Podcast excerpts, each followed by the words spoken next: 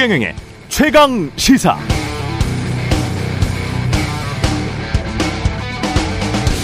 네, 한국갤럽의 여론조사 질문지 귀하는 다음 중 어느 정당을 지지하십니까?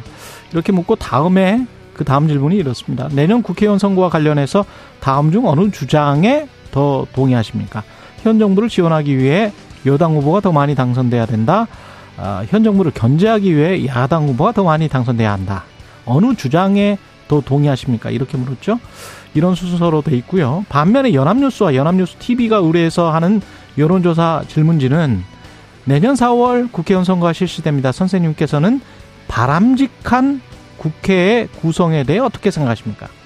바람직한 국회 구성 이걸 묻고 그 다음에 내일이 선거일이면 어느 정당 소속 후보에게 투표하겠냐 이렇게 물었습니다. 갤럽은 정당 지지를 먼저 묻고 정부 지원론과 정부 견제론 중 어느 주장에 더 동의하는지를 물었고 연합뉴스 의뢰조사는 바람직한 국회 구성을 물은 뒤에 어느 정당에 투표하겠냐 이렇게 물었죠. 순서 다르고 연합뉴스 의뢰 여론조사는 바람직한 국회 구성이 뭐냐 질문 먼저 하고 어느 정당 찍을 거냐 이렇게 직접 물어본 반면에 한국갤럽은 정부 견제론과 정부 지원론 중 어디에 더 동의하느냐 이렇게 간접적으로 물었습니다. 이러니까 결과도 거의 정반대. 응답자들은 갤럽, 갤럽 조사에서는 정부 견제론에 더 동의했지만 연합뉴스 조사에선 국민의 힘을 더 찍겠다고 했습니다. 질문지 구성 방식, 질문지 속 단어들이 결과에 영향을 미쳤을 것 같습니다. 또 언론도 조사 결과에 따라 어떤 건 크게, 어떤 건 작게 보도하는 것 같은데요. 이 역시 유권자들 마음에 영향을 미치기 위해서였을까요? 어떻게 생각하십니까? 네, 안녕하십니까. 8월 11일 세상에 이익이 되는 방송 최경련의 최강시사 출발합니다. 저는 KBS 최경련 기자고요. 최경련의 최강시사 유튜브에서도 실시간 방송합니다. 문자 참여는 짧은 문자 50원, 긴 문자 100원이 드는 샵 9730 콩어플 무료고요. KBS 1라디오 채널 정치 경제 사회문화 등 다양한 명품 콘텐츠가 있습니다. 구독과 좋아요, 댓글 많이 부탁드립니다. 오늘 최강시사 뉴스 언박싱 확장판 그리고 박치광, 박치기왕 김재원 그리고 민주당 혁신위원 연결하고요. 뉴스는 쉽니다. 요즘 밈 너 T야? 예, 저 T입니다. 예, 이 속에 숨은 심리 파헤쳐 보겠습니다.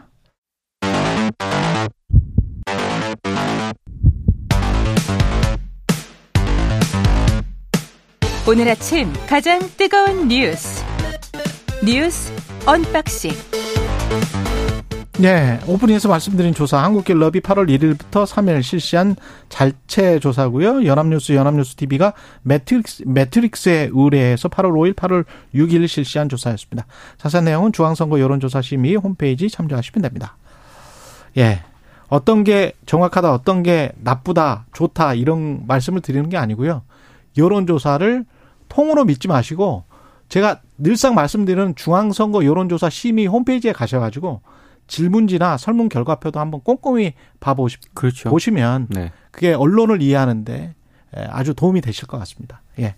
태풍 카누는 수도권 지나 북상을 해서 지금 북한으로 간 거 아닙니까? 네. 예. 새벽 1시를 기점으로 일단 북한으로 이동을 했고요. 예. 지금 언론 보도를 보니까 뭐 평양 북으로 아마 통과하고 있는 것으로 보입니다.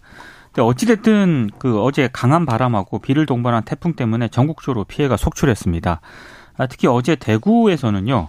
67세 남성이 심정지 상태로 발견이 됐는데 병원으로 옮겨졌지만 끝내 숨졌습니다. 그리고 대구 달성군에서는 전동 휠체어를 타고 가던 60대 장애인이 도랑에 빠졌다는 신고가 또 접수가 되기도 했는데요. 일단 개학을 미루거나 단축 수업 등 학사 일정을 조정한 유치원, 초중고등학교가 1,579곳에 이르는 것으로 집계가 됐고요. 태풍이 상륙한 남부 그리고 극한 호우가 쏟아진 동해안 지역에서 인명과 침수 피해가 집중이 됐습니다. 중부 지방은 오늘 오후까지 태풍 영향을 받아서 많은 비가 올 것으로 일단 예상이 되고 있습니다.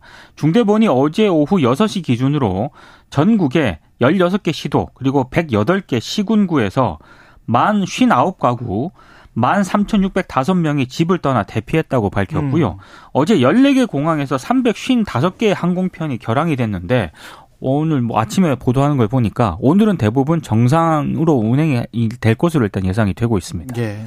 그러니까 뭐 인터넷에 반응이나 이런 걸 보니까는 뭐 태풍이 왔는지도 모르겠어요. 뭐 이런 반응도 있는데 예. 수도권에서 볼 때는 그렇습니다. 그런데 음. 지금 피해가 난 걸 보면은 영남 지방 그리고 강원 지방에는 상당한 피해가 났고 굉장히 침수 피해나 이런 것들이 지금 보도된 걸 보면은 상당히 그렇죠. 심각하고 음. 그다음에 뭐가 무너지거나 뭐 이런 사례들도 많거든요. 창원의 경우에는 이게 침수 때문에 우리 역류하다 보니까 이 하수관에 이제 덮어놓은 맨홀 뚜껑이 버스가 지나가는데 그 튀어 올랐어요. 올랐죠. 그 버스를 뚫고 올라왔습니다. 아, 그 사진 맞습니다. 그렇죠. 네. 그러니까 이런 피해가 많기 때문에 수도권에서 느끼는 거하고는 좀 차이가 있다 지금 실제 피해 상황은 그런 말씀을 드리고 수도권의 경우도 피해가 없는 건 아니고 지금도 간간히 이제 순간적으로 바람이 강하게 불거나 뭐 이런 상황이거든요. 네. 그래서 조심해야 된다. 다만 이제 태풍이 예상보다 빨리 이제 이 상륙한 다음에 어, 이 기상청 등의 예상보다는 빨리 이제 세력이 약화된 건 또 맞는 부분이에요. 그래서 예.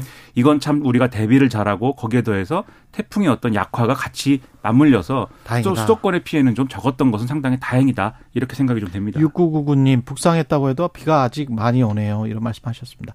잼버리는 오늘 케이팝 콘서트와 함께 폐영식이 열립니다. 네. 상암도 월드컵 경기장 일대 도로가 통제가 됩니다. 1,400여 대 버스가 한꺼번에 몰리기 때문인데요. 오늘 오후 2시부터 월드컵 경기장 주변 도로 일반 차량 진입을 통제를 하고요.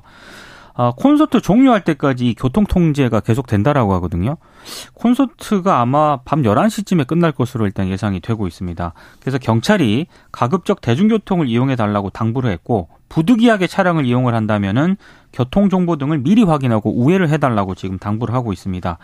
아, 근데 지금 우려가 나오고 있거든요. 왜냐하면 어제 오늘 수도권이 태풍의 영향권에 있지 않았습니까? 네. 지금도 좀 비가 오고 있긴 합니다만, 어, 일단 이 야외 공연 같은 경우에는 구조물을 지금 설치를 해야 되는 상황이기 때문에 혹시라도 안전사고가 발생하지 않겠느냐 이런 우려가 나오고 있고요. 특히 어제 같은 경우에는 그 이번 콘서트에 참가하는 뭐 가수들이 리허설을 좀 못한, 못한 그런 상황이다. 태풍 때문에. 그래서 행사 당일에 혹시 이런 문제가 좀 노출이 되지 않겠느냐라는 우, 우려가 나오고 있고 실제 일부 전문가들이 언론과 인터뷰를 한 내용을 보면은요. 무대 설치 작업이라고 하는 것 자체가 기본적으로 매우 위험한 작업이기 때문에 뭐 이렇게 강풍이라든가 이런 영향을 받을 수 있을 경우에 가급적이면 안 하는 게 좋다라고 일단 권고를 하고 있는 그런 상황입니다. 그래서 과연 이게 주최 측에서 좀 대비 대비를 제대로 하고 있는가 이런 부분들에 대해서 좀 더 꼼꼼한 어떤 그런 좀 대비가 필요한 것 같습니다. 그러니까 어제 사실 작업을 어, 어, 뭐 원론적으로 하면은 이런 작업은 이제 해서 안 되는 거고요. 태풍의 어떤 우려가 제기가 되는 상황에서는 그렇죠. 네. 그런데 이게 정말 이제 불가피한 상황이었기 때문에 작업을 해야 한다면 거기에 상응하는 최대한의 안전 조치를 강구하고 나서 음. 거기에 따라서 이제 했어야 됩니다. 근데 지금 이제 건설 노조나 이쪽에서 주장하는 거는 그것이 되지 않았다라는 음. 지적이 있는 것이고 그렇기 때문에 이 부분과 관련돼서는 지금 다툼의 영역인 것 같아요. 그래서 그런 상황에서는 최대한의 안전 조치를 했어야 된다. 이 점을 좀 분명히 말씀드리고 그다음에 이 잼버리 대원들이 이게 어쨌든 마지막 어떤 이 우리가 유종의 미를 거둬야 되는 그러한 어떤 이벤트 아니겠습니까? 그러면 최대한 어떤 모두가 즐거운 상황에서 또 모두가 행복해 할 수 있는 그런 상황에서 이제 진행이 돼야 되는 건데 지금까지 어떤 잡음이라든지 또 이런 또 방금 말씀드린 이 콘서트를 준비하는 데 있어서의 이제 여러 가지 논란, 우려 이런 것들은 또 없어지는 건 아니기 때문에 우리가 이건 잘 치러내야 되겠지만 이게 왜 이렇게 됐느냐 그리고 이런 여파는 어디까지 갈 것이냐에 대해서 계속해서 지적하고 이것을 고쳐나가지 않으면 이런 사태는 반복될 수밖에 없다. 아, 이런 말씀 드리겠습니다. 이 과정에서 이제 각종 그 팝스타들, 그 다양한 팝스타들이 나오는데, 우리 케이팝 스타들이 나오는데, 이게 동원이 된 거냐, 아니면은 자발적으로 이 사람들이 참여하는 거냐, 보상이 충분했느냐, 사전에 협의가 됐느냐, 이런 것들이 조금 뭐 논란이 될 수가 있을 것 같습니다. 그렇습니다. 예. 일단 뭐 정부는 뭐 자발적이라고 자발적이다라고 하고, KBS가 다 섭외했다라고 네. 이야기를 하고 있죠. 그러나 제가 아는 한 10여 년 전부터 기획사가 가수나 연예인 이런 탑스타들 같은 경우는 정권을 가지고 있지 KBS는 이 기획사에 비하면 아무런 힘이 사실은 없어요. 지금 방송사 플랫폼으로 돈을 버는 상황이 아니기 때문에 이런 어마어마한 가수들은 그래서 뭐 KBS가 나와라고 해서 무조건 이런 사람들이 다 나올 수 있다.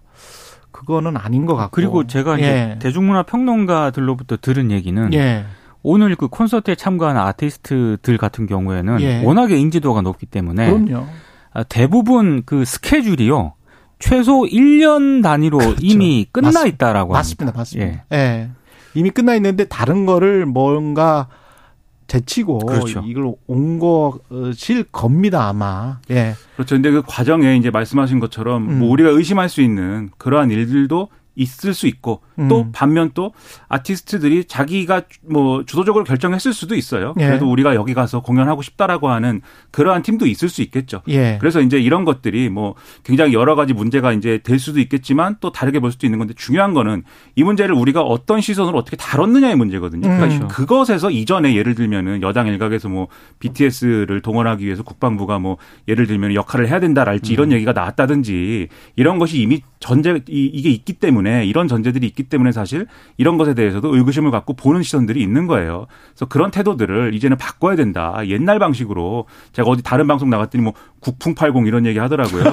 그 시대에는 그런 시대 그런 시대이기도 했는데 지금은 아니지 네. 않느냐. 너무 멀리 간 거 아닙니까? 그렇죠. 사실 제가 태어나기 이제 1, 2년 전 일인데 네. 그래서 그런 시대 아니지 않느냐. 이런 비판까지 나오는 마당이라는 거를 지금 정부도 그렇고 지금 또 정권을 책임지고 있는 여당도 한번 곱씹어볼 필요가 있는 거다 이거든 이런 생각입니다. 근데 한국 사회가 딱 이렇게 이 부분에 있어서는 두 그룹이 있는 것 같아요. 한쪽은 국가를 위해서라면 개인이 또는 뭐 팝스타들이 또는 스포츠 선수들이 희생할 수 있다. 뭐 이런 자기 일정 다 빼고 와야만 한다. 왜냐하면 국가의 체면이 지금 손상이 됐으니까. 근데 그게 국가의 체면인지 대통령의 체면인지 집권 여당의 체면인지 정부의 체면인지는 그리고 그 책임은 왜 팝스타가 져야 되는지는 음. 그거는 모르겠습니다. 그러니까 국, 잘못하면 국가주의로 가는 거예요, 이게. 그러니까 시민사회의 자율성이라는 게 없는 그 시민사회 그 자유로운 계약이라는 게 없는 그 없다고 하기는 좀 힘들죠. 그, 그런 게 그런 게 어떨 때는 막 무시되는 그런 자본주의나 자유민주주의는 윤석열 대통령이 말하는 자유민주주의가 절대 아닙니다. 그리고 이제 예, 그런 자유민주주의는 없어요. 케이팝 스타만 논란이 된 건 아니고 예. 그 블라인드 게시판이 있지 않습니까? 음. 거기 보면은 이제 공공기관이라든가 공무원들을 사실상 동원을 했다. 거기에 대한 불만의 글들이 막 올라오고 있거든요. 그렇죠. 그러니까 그런 부분들에 대해서도 우리가 좀 생각을 여러 가지로 할 필요는 있는 것 같습니다. 음. 네. 외신들이 한국 잼버리 왜 실패했나 지적을 좀 많이 하고 있습니다. 그러니까 주요 외신들은 이미 실패했다라고 일단 평가를 하고 있습니다. 예. 특히 로이터 통신 같은 경우에는요. 아, 새만금 잼버리는 경고 무시와 준비 부족으로 망가졌다라고 일단 보도를 했고요. 특히 2018년부터 2020년 새만금 개발청하고 전라북도 보고서에서 뭐 그늘막이라든가 쉼터 부족, 화장실 청결 문제를 해결해야 한다는 지적이 수차례 제기됐는데도 불구하고 이게 시정되지 않았다 이렇게 음. 평가를 했고요. 워싱턴 포스트 같은 경우에는 어, 새만금 잼버리 조직위원회가 2018년 내부 보고서에서 폭염에 대비해서 울창한 푸른 숲을 조성하겠다고 밝혔는데 아, 스카우트 대원 수만 명이 도착을 했을 때 그런 숲은 존재하지 않았다라고 평가를 했습니다. 아, 영국 가디언도 어, 세계 스카우트 잼버리에서 긍정적인 경험을 했다는 사람들도 많지만 이번 행사는 여러 문제들로 홍역을 치렀다라고 평가를 했고요. 특히 뭐 어, 취재 초기에 침수된 땅 위에 설치된 텐트, 배설물로 넘쳐나는 화장실, 비누나 화장지 부족 등의 상황을 담은 사진들을 입수했다라고 밝히기도 했습니다. 그러니까 외신의 이런 지적을 보고 있으면 참 한국 사람으로서는 창피하죠. 창피합니다. 부럽고 네. 이런 일이 정말 다시는 없어야겠다라고 생각하게 되는데 그러면 원인을 제대로 짚고 우리가 생각을 해볼 필요가 있지 않습니까? 지금 예를 들면은 이 정권의 잘못이냐 문재인 정부의 잘못이냐 뭐 이런 거 가지고 여의도 정치는 얘기하지만 그 수준의 얘기가 아니다. 제가 볼 땐 이게 그 그렇죠. 수준의 얘기가 아니고 예초에 이 새만금 중에 새만금 간척지 중에서도 잘할 수 있는 땅도 있었다 이런 지적도 음. 있는 거예요. 그러니까 지금 이 여기의 경우에는 지금 이 선정할 때부터 매립이 안 돼 있는 땅이었다. 그러니까 이게 일종의 이제 염분이 높은 그러한 땅에 불과했던 것이지 이 잼버리를 할 수 있는 야영지로서 매립이 안 돼 있는 상황이었고 그럼 매립을 계속 하는데 매립이 또 잘 안 됩니다. 여기가 무슨 뭐 이윤이 안 남기 때문인지 그 이 소위 말하는 토건 세력이 뭐 전적으로 달라붙어서 매립하는 땅도 아니고 해서 예. 그래서 이제 농지 전용자 농지 전용 기금을 넣, 넣자는 취지로 농지로 전용을 했고 음. 농지로 전용을 하다 보니까 물 빠짐이 없는 방식으로 매립이 되고 그렇죠. 그러다 보니까 모든 것들이 이게 한 4년 동안 그 매립을 어떻게 하느냐의 문제였던 거거든요. 예. 그 결국은 뭐 화장실 공사라든가 이런 거 다 늦어지고 계약도 늦어지고 이런 원인들이 다 이런 데 있는 거고 이 정권 들어와서는 조직위가 갑자기 다섯 명으로 확대가 되면서 누구 책임인지가 불분명해지고 이게 전반적으로 다 문제였던 거예요. 그러면 이 원인을 이렇게 모두가 머리를 모아서 다 짚고 어떻게 해결해 나갈 것이냐를 갖고 얘기를 해야지 이거 가지고 이제 어떻게 하면 우리가 지지하는 세력, 우리가 지지하는 어떤 정당에 도움이 될까 이런 방식으로 여의도 정치가 이 문제 소화하면 똑같은 문제는 또 발생한다. 제가 이렇게 말씀드리겠습니다. 그리고 이런 문제들 같은 경우는 국무총리가 지원위에서 분명히 조정을 그리고 원래 국무총리라는 게 국무조정실이 있기 때문에 지원을 해야 되고 조정을 해야 되는 그런 곳인데 국무총리가 거기에서 화장실 닦는 거 사진 찍고 그걸로 어떤 아 우리는 충분히 하고 있어요. 우리는 충분히 나중에 대응했어요. 이렇게 언론 플레이 하려고 하는 늘 이런 그렇죠. 식으로 행동을 하는 게 국무총리가 거기서 화장실에서 뭐 변기 닦을 필요는 없습니다, 사실은. 조직위원회도 예. 있지만 정부 지원위원회가 있고요. 그래, 정부 지원위원회가 따로 있죠, 지금. 예. 그 지원위원회 위원장이 국무총리입니다. 그러면 거기에서 통합적으로 뭔가를 지원을 그렇죠. 잘 했었어야 되는 거 아닙니까? 네. 그리고 지금 예. 이제 이 끝나면 이제 여가부라든지 그리고 음. 이제 전북도라든지 감찰하고 대규모로 뭐 인사하고 뭐 이럴 거다라는 이제 어 언론의 이제 전망이 있는데 그 주체가 이제 되는 게 그 중앙 정부인 것이고 음. 특히 이제 총리 산하에 있는 국무조정실이라든가 뭐 이런 데가 이제 주체가 될 건데 근데 또 TV 조선 등의 보도를 보면은 이 잼버리를 지원하기 위한 TF라든가 이런 게 국무조정실에 설치가 돼 있었는데 제 역할을 못 했다는 거예요. 음. 그럼 이게 사실 그 여가부 그리고 지역 어, 행정을 그냥 감찰한다고 끝나는 문제도 아니고 또 이 그럴 자격이 있느냐 뭐 이런 얘기가 되는 거거든요. 그러니까 이게 잘한 사람이 하나도 없는 거다 이 음. 문제에 대해서는 그런 생각을 가지고 그런 문제의식을 가지고 이 문제를 수습하지 않으면 안 된다라는 겁니다. 아니면 전정권 씨를 잡아오든지. 예, 네, 날씨 교통 실제 근데 이름이 그런 분도 있을 것 같아서 네, 좀 자제하게 됩니다 그 부분은. 전정부 씨인가? 예. 날씨 교통 정보 듣고 다시 뉴스 언박싱 시작하겠습니다. 네. 뉴스 언박싱 다시 시작하겠습니다. 민동기 기자, 김민아 시사평론가 나와 있습니다. 김은경 혁신위 혁신안을 내고 지금 조기 뭐 끝났죠? 어제 종료가 돼 버렸습니다. 네, 활동 종료했는데요. 예. 일단 제안한 내용이 이렇습니다. 당 대표 최고위원 선출 시 권리당원 투표 70%, 국민 여론조사 30%를 반영하자고 제안을 했습니다. 음. 지금은 권리당원 40, 대의원 30, 국민 여론조사 25, 일반 당원 5% 반영하도록 되어 있거든요. 예. 그러니까 대의원하고 일반 당원 반영을 제외했습니다. 대의원도 그냥 권리당원처럼 취급하는 거네요. 그렇습니다. 예. 아, 그리고 혁신위는 또 현재 지역위원장이 임명하는 대의원을 권리당원이 직접 선출하도록 제안을 했고요. 국회의원 후보 공천 때 현역 의원 평가 기준도 강화했습니다. 지금은 현역 의원 평가 점수가 하위 20%인 의원이 예. 아, 후보자 경선에 참여하게 될 경우에 해당 의원이 경선에서 얻은 표의 20%를 깎아버리거든요. 음. 근데 이걸 더 폭넓게 적용을 해서 하위 10%까지는 한 40%를 깎도록 했고 예. 20%는 30%를 깎도록 했고요. 하위 30%까지는 20%를 감산하자고 또 제안을 했습니다. 아, 그리고 공직자 윤리법 등에서 정한 공직 윤리 기준을 충족하지 못한 의원은 공천에서 배제하다고 배제하자고도 제안을 했고 아 그리고 혁신안과는 별개로 이른바 그 중진 이상 의원이라든가 정치인들이 있지 않습니까? 불출마를 또 촉구를 하기도 했는데요. 아, 이번 혁신안은 16일 의원총회 그리고 28일과 29일 민주당 의원 워크숍 등에서 논의가 될 예정인데 어제 혁신안이 이 발표가 된 이후에 예. 이른바 비명계에서 강하게 반발을 하고 있기 때문에 예. 최종 채택까지는 상당한 진통이 예상이 되고 비명계는 있습니다. 비명계는 왜 반발하는 겁니까? 일단 대의원제도 일단 폐지를 하고 예. 권리당원의 일단 그런 이 권한을 굉장히 강화하는 그런 내용이 담겨 있기 때문에 음. 그동안 이런 부분들을 비지 이른바 비명계가 굉장히 반대를 해왔었거든요. 예. 그러니까 혁신안 혁신위원회가 내놓은 혁신안이 사실상 그 친명계의 의중을 좀 반영을 한 것 아니냐 이렇게 지금 반발을 하고 있습니다. 근데 이거를 정치 공학적으로 볼 게 아니고 그러면 권리당원들의 마음을 얻으면 되는 거 아니에요? 무엇이 민주주의 원칙에 더 부합하는가, 무엇이 당원들 또는 또 민심에 더 부합하는가 그것만 보고 결정해야 되는 거 아닙니까? 그러니까 1, 대 60이라는 거는 저는 납득하기 힘들어요. 음. 그러니까 대의원 한 명이 권리당원 60표를 가지고 있는 그런 민주주의가 어, 민주당이라는 이름 정당을 그런 이름을 가진 정당에게 있다? 그건 좀 납득하, 납득하기 힘드네요. 저는. 그러니까 이게 네. 여러 가지 복합적인 문제가 있는데 지금 언론의 평가 기준이 너무 이제 뭐랄까요 이 단선적인 것 같아요. 그래서 네. 누구에게 이득이 되느냐를 기준으로 너무 정치공학적으로 그렇죠. 이야기하는 것 같아요. 그렇죠. 네. 뭐 이게 소위 말하는 친명계 이득이다. 이래갖고 이재명 대표의 공천권이 강화되고 그다음에 이재명 대표의 지지자들이 권리당원 중에 많을 테니까 그 사람들이 입김이 강화되고 그래서 이게 결국은 이제 뭐 팬덤 정치다 뭐 이런 틀로 보도한 언론들이 많은데 직선적으로 논리인데 그렇죠. 그러면 권리당원 200만 명이나 100만 명을 열심히 자기 편으로 만들면 되잖아. 음.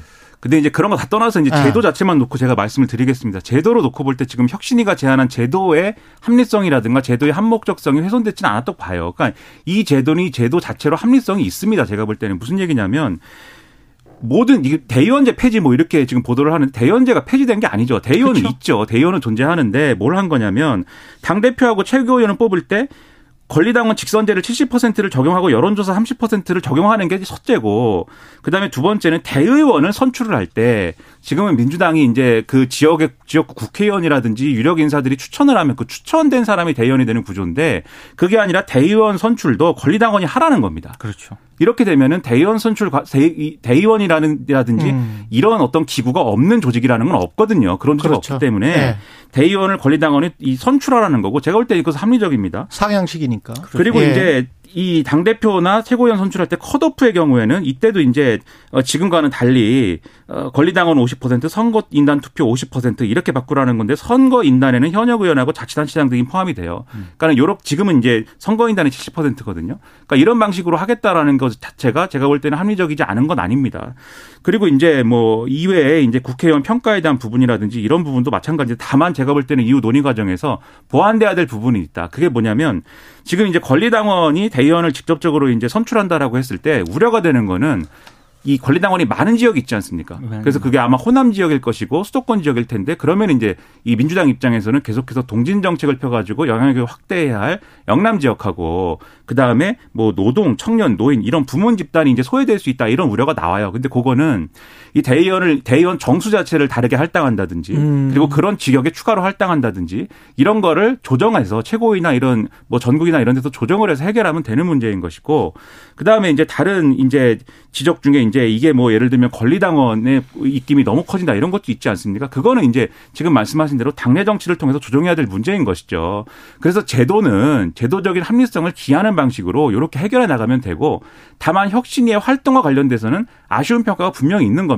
예. 이 혁신의 활동과 관련돼서 이런 전당대회라든가 뭐 당에 뭘 뽑고 누가 뭘 하고 이런 것도 중요하지만 더 중요했던 건 뭐냐면 민주당이 어떤 가치를 가지고 국민들에게 어떻게 가져가 어떻게 다가가야 되는가에 대한 어떤 총론적인 그런 거를 제시했어야 되는데 음. 그게 없지 않냐. 그렇죠. 그러니까 전당대회 룰이라든지 뭐 이런 거는 사실 민주당의 지지자랄지 또 네. 여의도 정치의 입장에서는 중요할지 몰라도 국민들의 신뢰를 회복하는 거는 결국 지금 말하는 소위 말하는 이재명 대표를 둘러싼 소위 말하는 사법 리스크 이런 문제, 음. 그다음에 김남국 의원 등의 뭐 코인 투자 뭐 이런 문제, 음. 이런 문제를 어떻게 해결할 것이냐에 대한 그런 제안이 있었어야 되는 거 아니냐. 예. 이런 지적이 있는데 그 부분에 대해서는 제가 볼 때는 뭐 이 혁신이가 예를 들면 뭐 불체포 특권이라든지 이런 걸 제안하긴 했지만 음. 이 어떤 혁신이를 둘러싼 어떤 이슈에 대해서는 그게 미비했다. 미비했다. 그 점은 받아들여야 되고 특히 음. 김은경 혁신위원장의 그 여명 비례 투표 문제가 혁신위가 그런 걸 할 수 있는 공간을 다 없애버렸다라는 거를 냉정하게 평가를 하지 않으면 안 된다. 그 평가 속에서 예. 민주당이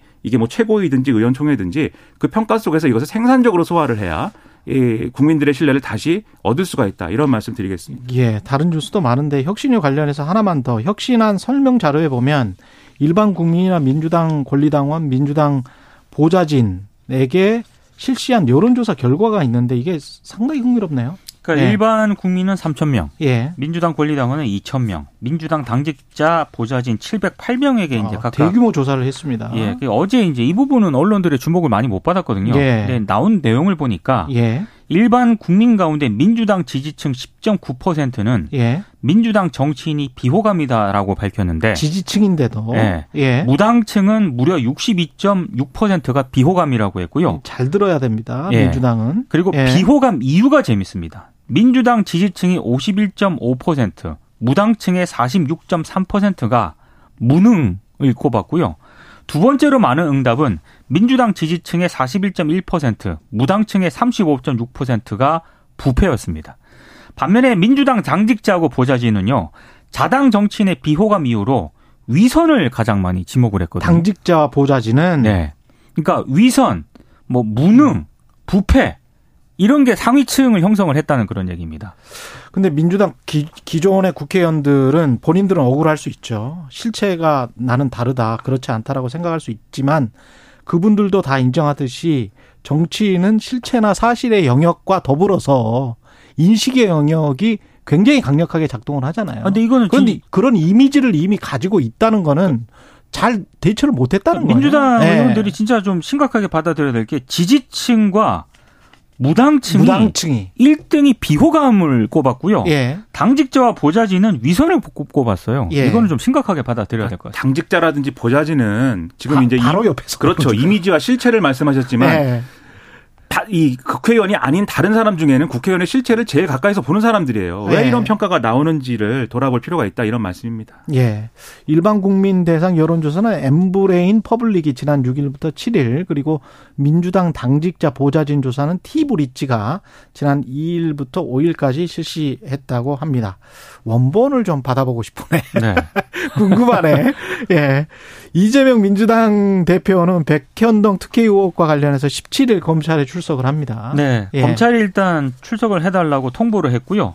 17일에 출석을 하겠다고 일단 조율이 된 것 같습니다. 피의자 신분으로 출석해서 조사를 받을 예정입니다. 아, 이재명 대표는 뭐 대장동 위례신도시 개발 사업 비리 의혹으로 두 차례 검찰 조사를 받았고 성남 FC 후원금 의혹으로 한 차례 검찰 조사를 받은 적이 있는데 이 백현동 개발이라고 하는 게 예. 성남시 백현동의 옛 한국식품연구원 그 부지에 예. 아파트를 세우기로 한 사업입니다. 그렇죠. 아 근데 이제 검찰이 의심하는 그런 대목은 민간 사업자에게 성남시가 특혜를 줬다. 어. 아, 그래서 이제 이재명 대표를 수사하겠다라고 하는 건데요. 일단 성남시 공무원 등에 대한 수사를 통해서 인허가 특혜 혐의가 어느 정도 확인됐다라고 하는 게 검찰의 주장이고요. 그래서 인허가 의사 결정권자인 이재명 대표가 아, 여기에 개입한 정황이 있기 때문에 음. 사실관계를 명확히 확인하기 위해 출석을 요구했다고 일단 밝히고 있습니다. 이재명 대표가 어제 페이스북에 글을 썼는데요. 네 글자로 올렸습니다. 국가폭력. 그러니까 아무래도 어, 별도의 입장문을 통해서 밝힌 내용을 보면은 이재명을 옥죄어서 정권의 위기를 모면하겠다는 뻔한 의도다. 당당히 소환 조사에 응하겠다라고 입장을 밝히고 있는 그런 상황입니다. 예. 네, 뭐 이게 뭐 수사를 받는 입장에서는 이제 여러 가지 얘기를 할 수 있겠지만 어. 이재명 대표를 빼고 수사할 수는 없는 문제입니다. 그래서 그렇죠. 조사하는 것은 불가피한데 어, 그렇겠습니다. 문제는 조사하고 나서 이제 검찰이 뭐, 아, 뭐 입장 잘 들었습니다. 이렇게 끝나지는 않는다는 것이죠. 이제 영장 청구를 하는 것이고 예. 그러면 이제 이게 만약에 국회가 쉬는 동안에 뭐, 뭐 제, 이 체포동의안에 넘어 체포동의안에 넘어올 필요가 없는 그런 방식으로 이제 뭐 구성, 그렇죠 구속영장 청구가 된다면은 매끄럽게 그냥 뭐 이재명 대표 가면 되는데 지금 그럴 것 같지 않지 않습니까? 그런 음. 상황이 아닐 것 같고 심지어 이제 지금 얘기하는 거는 소위 말하는 이 대북 송금 사건까지 병합해가지고 가지고 한 번에 영장 청구한다라는 건데 그러면 이제 8월 임시국회가 16일부터 시작되고 9월부터는 정기국회거든요. 그렇죠. 예. 체포동의안 처리 국면은 올 것이다라고 음. 보는 게 합리적일 것 같습니다. 정기국회 때. 그렇죠. 예. 그러면은 여기에 대해서 민주당이 어떤 태도를 취하는 게 중요하냐 이 문제가 되지 않습니까? 음. 지난번에 정당한 영장 청구이냐를 판단해야 되는 그런 문제가 될 수 있는데 제가 볼 때는 이재명 대표가 선제적으로 지난번에 불체포 특권 포기한다고 했으니 음. 그, 그 교섭단체 대표연설에서 그렇게 얘기를 했고 자기 발로 걸어가서 이걸 대응하겠다고 했으니 거기서 당당하게 얘기하면 제가 볼 때는 당으로서는 부담을 덜게 되는 거거든요. 내가 가서 조사 받을 테니 체포동의안은 뭐 가결시켜라 이런 식으로 얘기한다든지 이런 식의 어떤 대응을 하면 이 문제는 풀리기 때문에 음. 제가 볼때 민주당이 승부수를 던져야 될 때다 이거는 그냥 네. 뭐 이전과 같은 방법으로 돌파할 수 있는 문제는 아닌 것 같다 이런 생각입니다. 그리고 노무현 전 대통령 명예훼손 혐의로 정진석 의원이 1심에서 실형이 나왔네. 그러니까 이게 검찰이 구형한 것보다 재판부가 더 높게 이제 실형을 선고했습니다. 검찰은 벌금 구형했죠. 벌금 500만 원을 구형을 했거든요. 예. 근데 재판부는 어, 징역 6개월을 선고했습니다. 다만 음. 국회의원으로서 직무가 제한될 것을 고려해서 법정 구속은 안 했는데요. 예. 정진석 의원이 2017년 9월 본인 SNS에 노무현 전 대통령의 죽음이 부부싸움에서 비롯됐다 이런 취지의 글을 올려서 유족에게 고소를 당했거든요. 이게 자세한 내용은 제가 약간 지금 내용이 좀 그래서 일단 자세하게 소개해드리지는 않겠습니다만 자세한 내용이 너무 명예훼손이에요. 그렇습니다. 예. 일단 재판부 판단은 이렇습니다. 피고인의 글 내용은 악의적이거나 매우 경솔한 공격에 해당을 하고 맥락이나 상황을 고려해도 표현의 자유라는 이름으로 보호받을 수 없다 이렇게 판단을 했고요. 그러니까 정진석 의원이 절대 확인할 수가 없는 건데 네. 이런 게 전형적인 가짜 뉴스거든요. 그래서 만약에 예. 이 판결이 확정이 되면은요, 음. 정진석 의원은 의원직을 내려놓아야 됩니다. 아, 일단 선고 직후에 어제 정진석 의원은 너무 의외의 판단이 나와서 당황스럽고 순응하기 어렵다, 항소할 뜻을 밝혔습니다. 그러니까 본인은 이명박 전 대통령의 정치 보복으로 노무현 전 대통령이 죽은 것이 아니라는 것을 분명히 하기 위해서 글을 올렸을 뿐인데 어제 판결 자체가 감정이 섞인 판단으로밖에는 이해할 수 없다고 밝혔습니다. 그러니까 이런 이런 이런 이제 주장을 국회의원이 밑도 끝도 없이 이렇게 쓰면 안 되죠. 네. 그렇기 때문에 이것에 대해서 가짜 뉴스 선전 선동이었습니다. 그렇습니다. 예. 이런 이런 부분에 대해서는 이제 엄정하게 대처할 필요가 있는데 다만 이제 법리적으로는 이제 여러 가지 논란이 있는 것 같아요. 예를 들면은 노무현 전 대통령과 권양숙 여사에 대해서 이제 공인이라고 볼 수 없다라는 판단이 판단이 이제 재판 판단에는 있는데 그렇게 볼 수 있느냐라는 이제 논란은 있거든요. 그래서 법리 문제는 법리대로 따지되 이 정치인들의 이런 행태와 관련돼서는 경쟁을 올리는 그런 이 판결이 돼야 되고 아직 이제 뭐 2심과 대법원 판결까지 가야 되지 않습니까? 그렇죠. 뭐 의원직 상실 뭐 이런 게 지금 뭐 논하기에는 좀 의미는 좀 없을 것 같고 예. 그렇죠. 지금 뭐 또 임기가 얼마 안 남은 거잖아요, 사실. 총선 얼마 안 남은 것이기 그러네. 때문에 그래서 예. 그건 의미 없는 것 같고 예. 그래서 이 법리와 별개로 정치인의 행태에 대해서 다시 한번 돌아볼 필요가 있다 이렇게 정리해야 될 것 같습니다.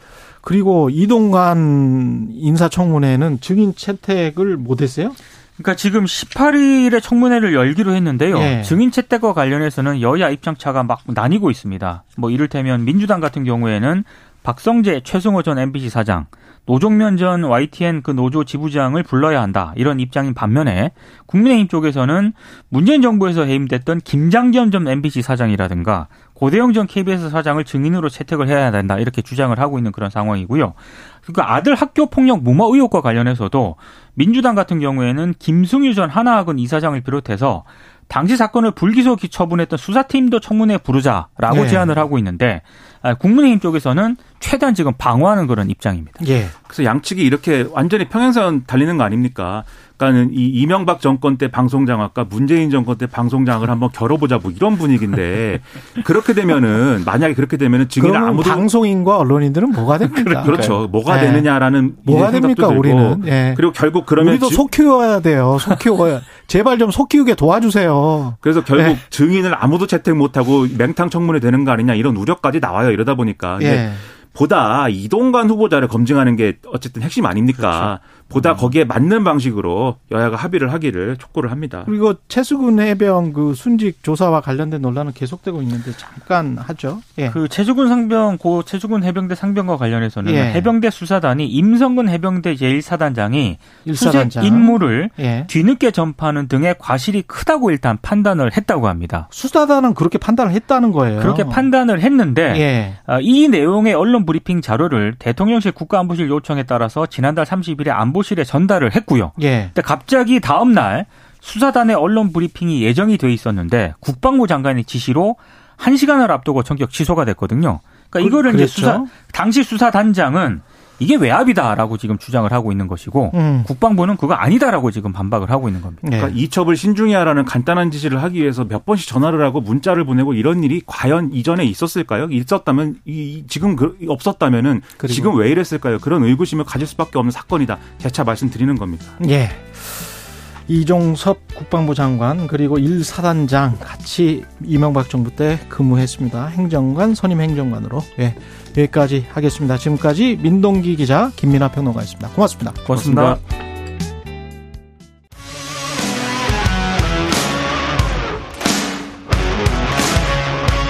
오늘 하루 이슈의 중심 최경영의 최강 시사.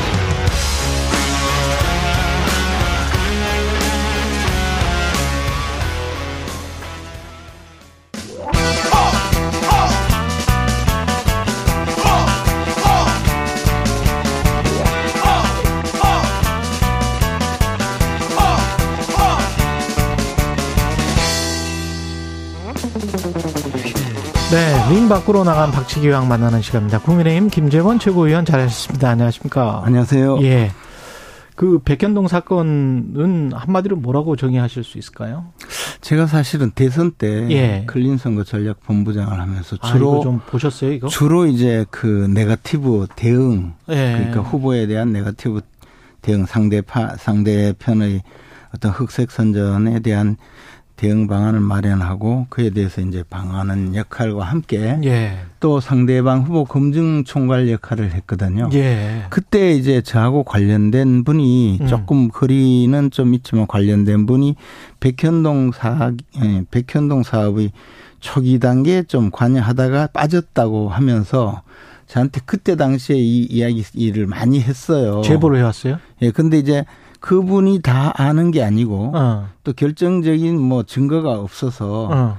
어, 대선 때 사실 그냥 이렇게 어, 백현동은 대선 때 별 이야기 문제만 없었죠. 하면서 옹벽 이런 아파트를 허가해 준데 어. 종상향 문제가 있다 뭐 이 정도만 하고 예. 잘못 이야기하면 잡혀 들어가니까 그랬는데 음, 음, 음. 사실은 이 사건에 대해서 제가 알고 있는 바로는 예. 지금까지 밝혀진 뇌물 사건 중에는 최악이다.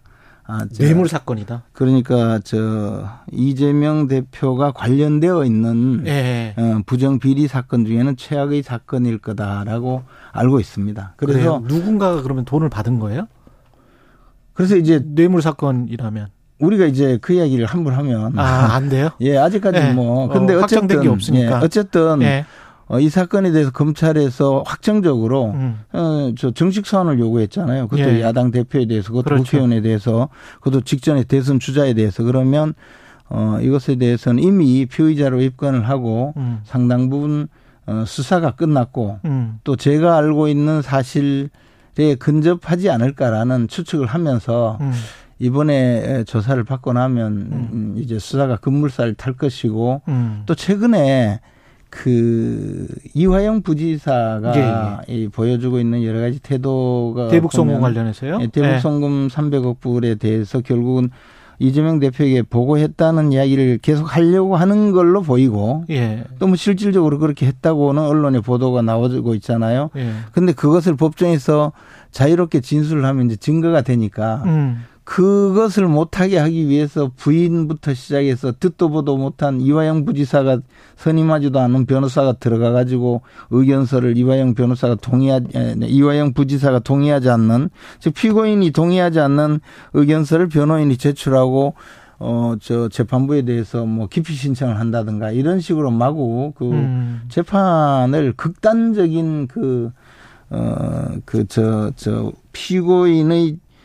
적법하고도 그 임의적인 진술을 막기 위해서 예. 극단적인 불법을 지금 변호인들이 사용하고 있거든요. 예. 이런 것이 결국은 이재명 대표가 증거 인멸을 할 가능성이 훨씬 크다. 예. 라는 그런 법원의 판결, 법원의 판단을 가져올 가능성이 저는 크다고 봐요.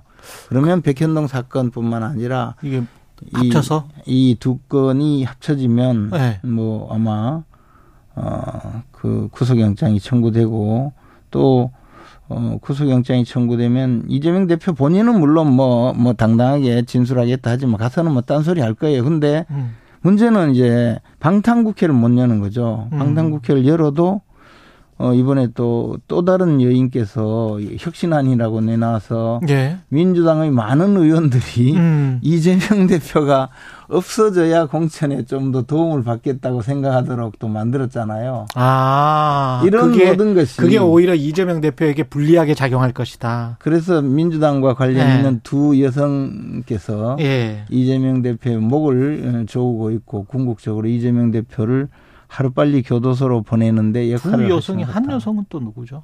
이화영 부지사의 아, 아, 아. 부인께서 아, 오케이 알았습니다. 예, 알겠습니다. 예, 이화영 전 부지사의 부인 그리고 김은경 혁신위원장 이렇게 네. 말씀하시는 네. 것 같고요. 그래서 제가 보기에 예. 찬바람 불기 전에 그게 그 말그 말씀이시죠? 지, 지난번에 네. 찬바람 불기 전에 교도소로 가실 것이다 그렇게 말씀을 하셨는데 그런 추측이 된다는 거죠. 뭐. 입추가 지났어요. 그렇죠. 그렇죠? 그러니까 입추면은 이제 이제 달. 그 달이 사실은 제일 날씨와는 연관이 있더라고요. 뭐 어쨌든, 태양보다는 어쨌든 제가 보기에는 뭐 네. 어, 어 그렇게 멀리 오래 오래 남지 오래 남지는 않을 것이다.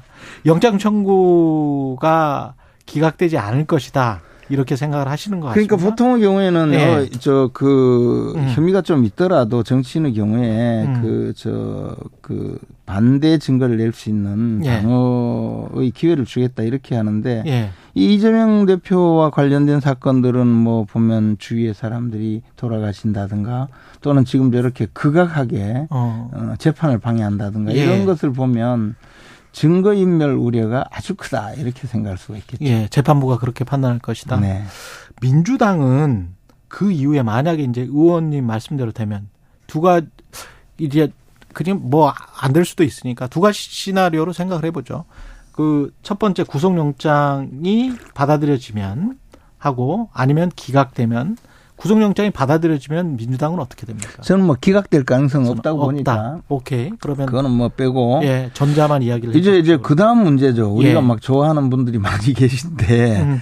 이재명 대표가 빨리 에, 저 좋아하는 분들이라는 게 그 구속을 바라는 분들이 그렇죠. 뭐 거예요? 빨리 구속돼야 뭐 해결이 되지 왜 이러느냐 하고 뭐 저 우리 지지자들 만나면요 네. 왜그 뭐 이재명 한 사람 그 해결 못하냐 이런 식으로 말씀을 하시는데 아 그래요? 네. 사실은 이제 이재명 대표가 민주당을 가장 지금 옥죄고 있는 분이죠. 민주당이 사실 어 그 우리나라 민주주의 역사에서는 굉장히 음. 역할을 했고 또 그 민주주의 발전에도 기여한 그런 어, 지금 야당이지만 집권 경험 있는 그런 당이죠. 그런데 이재명 대표는 사실 과거에도 음.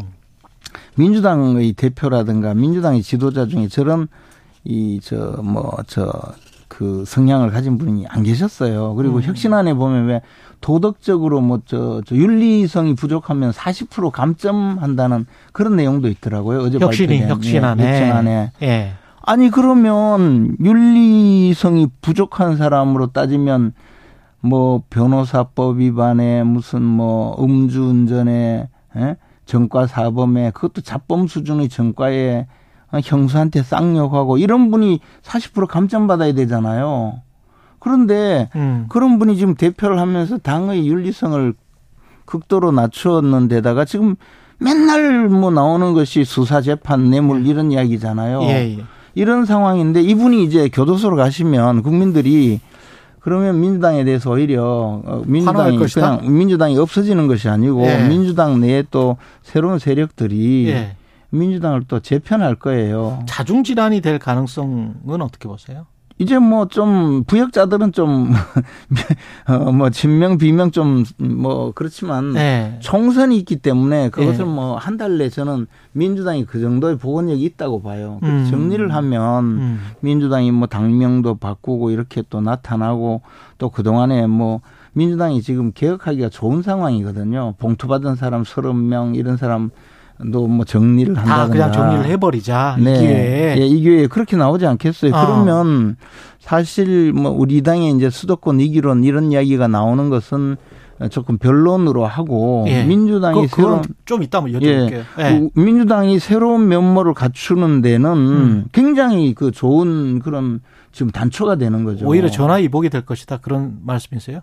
뭐 화가 아니죠. 뭐 그냥 그냥 뭐 원래 가야 될 분이 아직까지 계시는 건데 네. 해필이면 지금 네. 기, 두 분의 여성께서 나타나셔가지고 음. 이 총선 전에 이재명 대표께서 그 퇴진할 수 있도록 그렇게 잘 역할을 해주시니 저는 사실 그게 좀 예, 예, 정치적인 이 전략을 네. 만약에 생각을 한다면 굉장히 좀 두려운 상황이 되는 거죠. 만약에 의원님 말씀대로 그 시나리오대로 되면 네. 국민의 힘은 이게 정치라는 게 작용과 반작용이지 않습니까? 네. 도전과 응전이고 네. 어떤 도전을 받게 될까요? 국민의힘은? 아니 일단 네. 저 지지율이라든가 이런 것이 굉장히 조금 또 요동치겠죠. 그리고 네. 민주당 원래 변신에 능해요. 어, 그 언제 그랬냐는 듯이 우리 이재명 국민의힘도 사실은 당명을 계속 바꿔왔기 때문에 이게 여당이기 때문에 네. 여당은 조금 또 대통령께서 예. 당에 대해서 영향력이 있고 하기 때문에 음. 그렇게 쉽게 막그 조변석계 할 수가 없거든요. 지금 현재에서는 그렇죠. 그래서 저는 민주당이 어, 이번 총선에서 완전히 거의 그 몰락할 지경으로 갈 수가 있었는데, 네. 뭐 기사회생을 넘어서서, 네. 어, 또다시 상당히 또 선전하는 계기가 되지 않을까. 만약에, 만약에, 만약에 이분들이 아까, 잘 한다면. 아까 시나리오대로 가고, 네. 민주당이 아까 말씀하신 복원력을 보인다면. 민주당은 예. 복원력이 있는 당이에요. 그러면 국민의힘은 어떻게 해야 됩니까? 아, 자꾸 뭐 수도권 이준석 전 대표가 그런 이야기 하잖아요.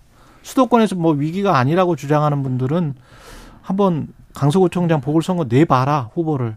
그러면 그, 알 것이다. 뭐. 이준석 대표는 자기가 대표 시절에 또 이런 때는 네. 어그 무공천 하자고 주장해서 제가 또 어, 공천 무공천 어디 어디가 못했던 적이 있죠. 어디 어느 대구, 지역 대구 중남구 곽성 음, 곽상도 현 지역. 아.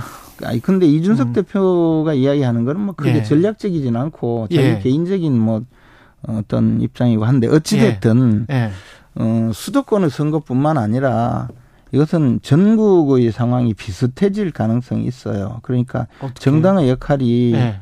어, 새로운 인재를 그 내놓고 네. 국민에게 심판을 받고 그 다음에 우리가 집권하면 어떤 세상을 만들어 주겠다라고 정강 정책을 통해서 국민들에게 에, 보여주는 것인데 그것에 대한 심판이 어디로 갈지 음. 그러니까 야, 야당에 대해서 심판을 해야 되는데 심판을 할 사람이 몽땅 그 모든 것을 뒤집어 쓰고 안, 안 나와 나타나지 않으면 네. 어, 지금 뭐 예를 들어 뭐 잼버리라든가 이런 것까지 네. 또저 책임론이 어, 분출한다든가 이럴 가능성이 없지 않죠. 그래서 잼버리는 사실 현 정부 책임 아닙니까?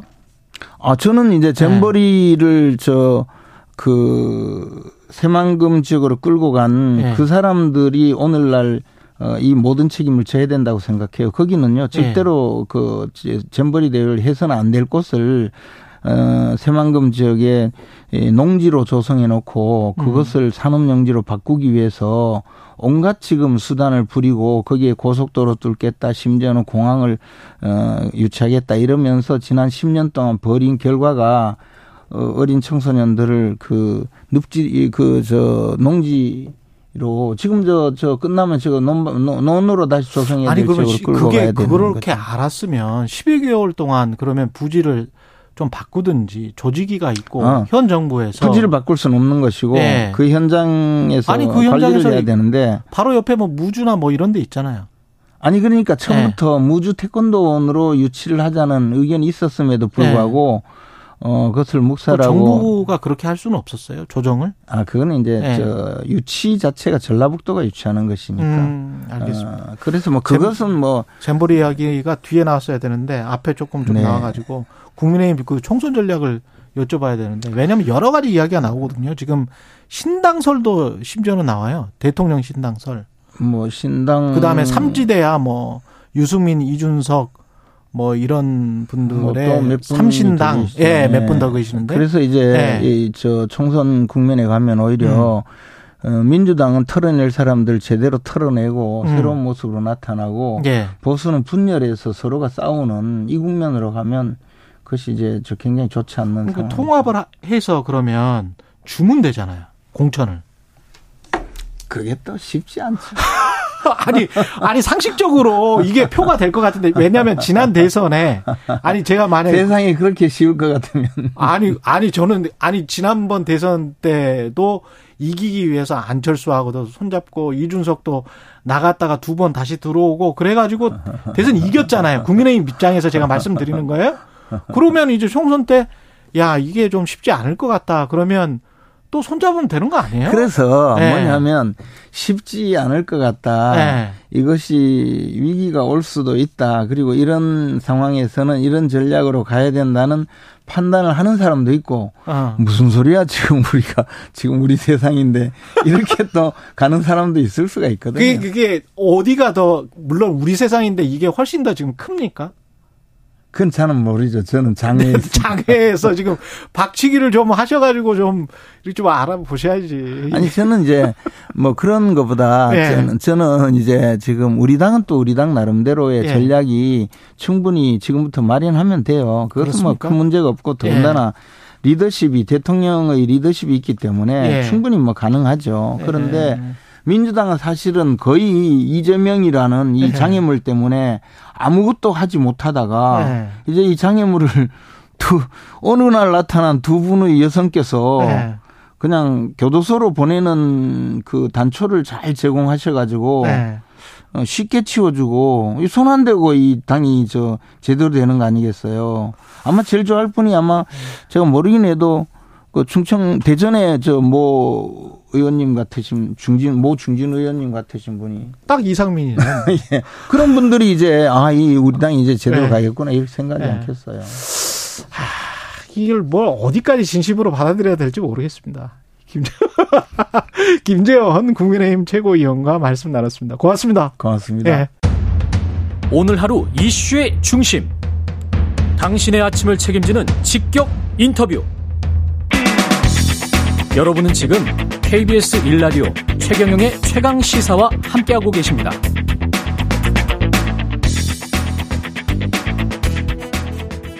네, 말도 많고 탈도 많았던 민주당 혁신위가 결국 어제 3차 혁신안 발표를 끝으로 활동 마무리했고요. 관련해서 혁신위원이신 이해식 민주당 의원 전화 연결돼 있습니다. 안녕하세요.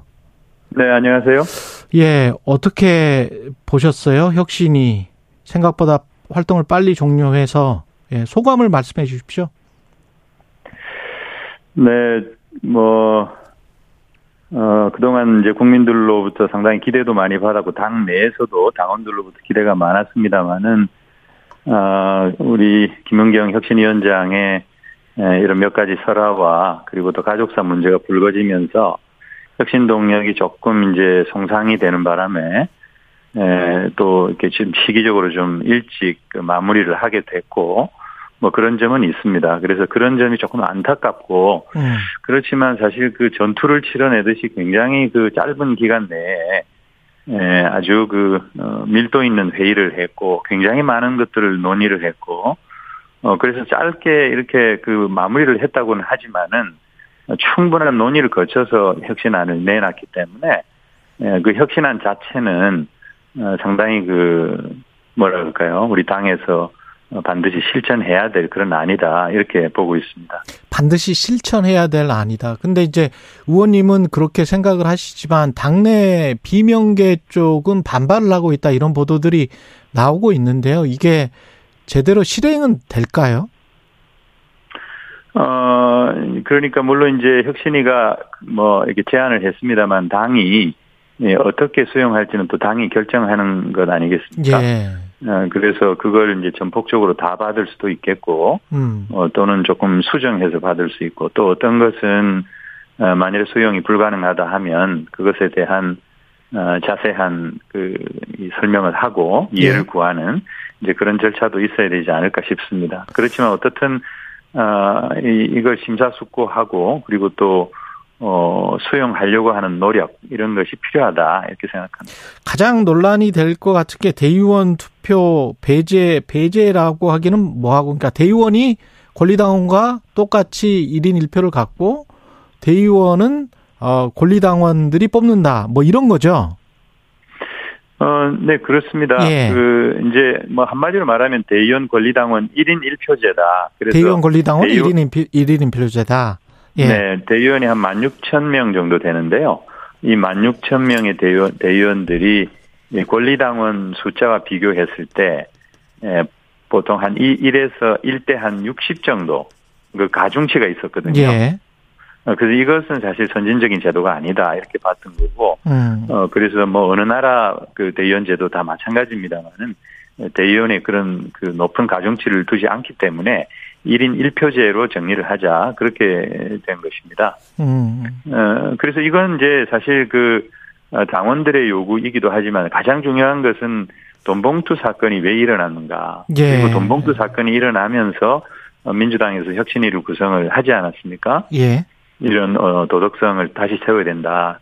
어떤 윤리적인 방안들을 강구해야 된다. 그래서 만들어진 것이어서 어, 이렇게 높은 가중치를 지니고 있는 대의원 제도를 존속하는 한 이런 돈봉투 요인과 같은 예, 그런 형태의 어떤 어, 뭐 부패 문제를 문제라 그럴까요? 그런 것이 근본적으로 혁신하기 어렵다 음. 아, 이렇게 봤기 때문에 예, 대의원의 그 가중치를 없애는 그러니까 대의원 권리당원 1인 1표제를 어, 이행하자라고 하는 제안을 하게 된 것이죠. 근데 반대하는 의원들은 왜 반대하는 겁니까? 지금 제도가 더 유리하기 때문에 그렇습니까? 어, 사실 이제 그 당 대표나 그 최고위원 출마하려고 하는 분들은 예. 어, 어떤 면에서는 이제 에, 그 대의원들을 통해서 조금 효율적으로 뭐 조직을 관리한다든가 어떤 표를 관리하기가 쉬운 그런 측면이 또 있고요. 예. 또 한편으로는 우리 당이 권리당원이 주로 이제 서울 수도권과 호남에 집중돼 있고 음. 영남 쪽은 이제 숫자가 상당히 부족합니다. 예. 그러니까 상대적으로 아주 숫자가 많이 이 숫자가 적죠. 예. 그래서 어이 전국 정당화를 기하려면은 영남이나 이런 강원도라든지 우리 그 민주당으로서는 취약 지역에 있는 대의원들에게 좀 가중을 가중치를 둬야 된다. 아. 이제 이런 것 때문에 아. 그래서 이제 대의원제를 유지해야 된다 이런 그렇죠. 주장을 좀 해왔던 건데요. 예.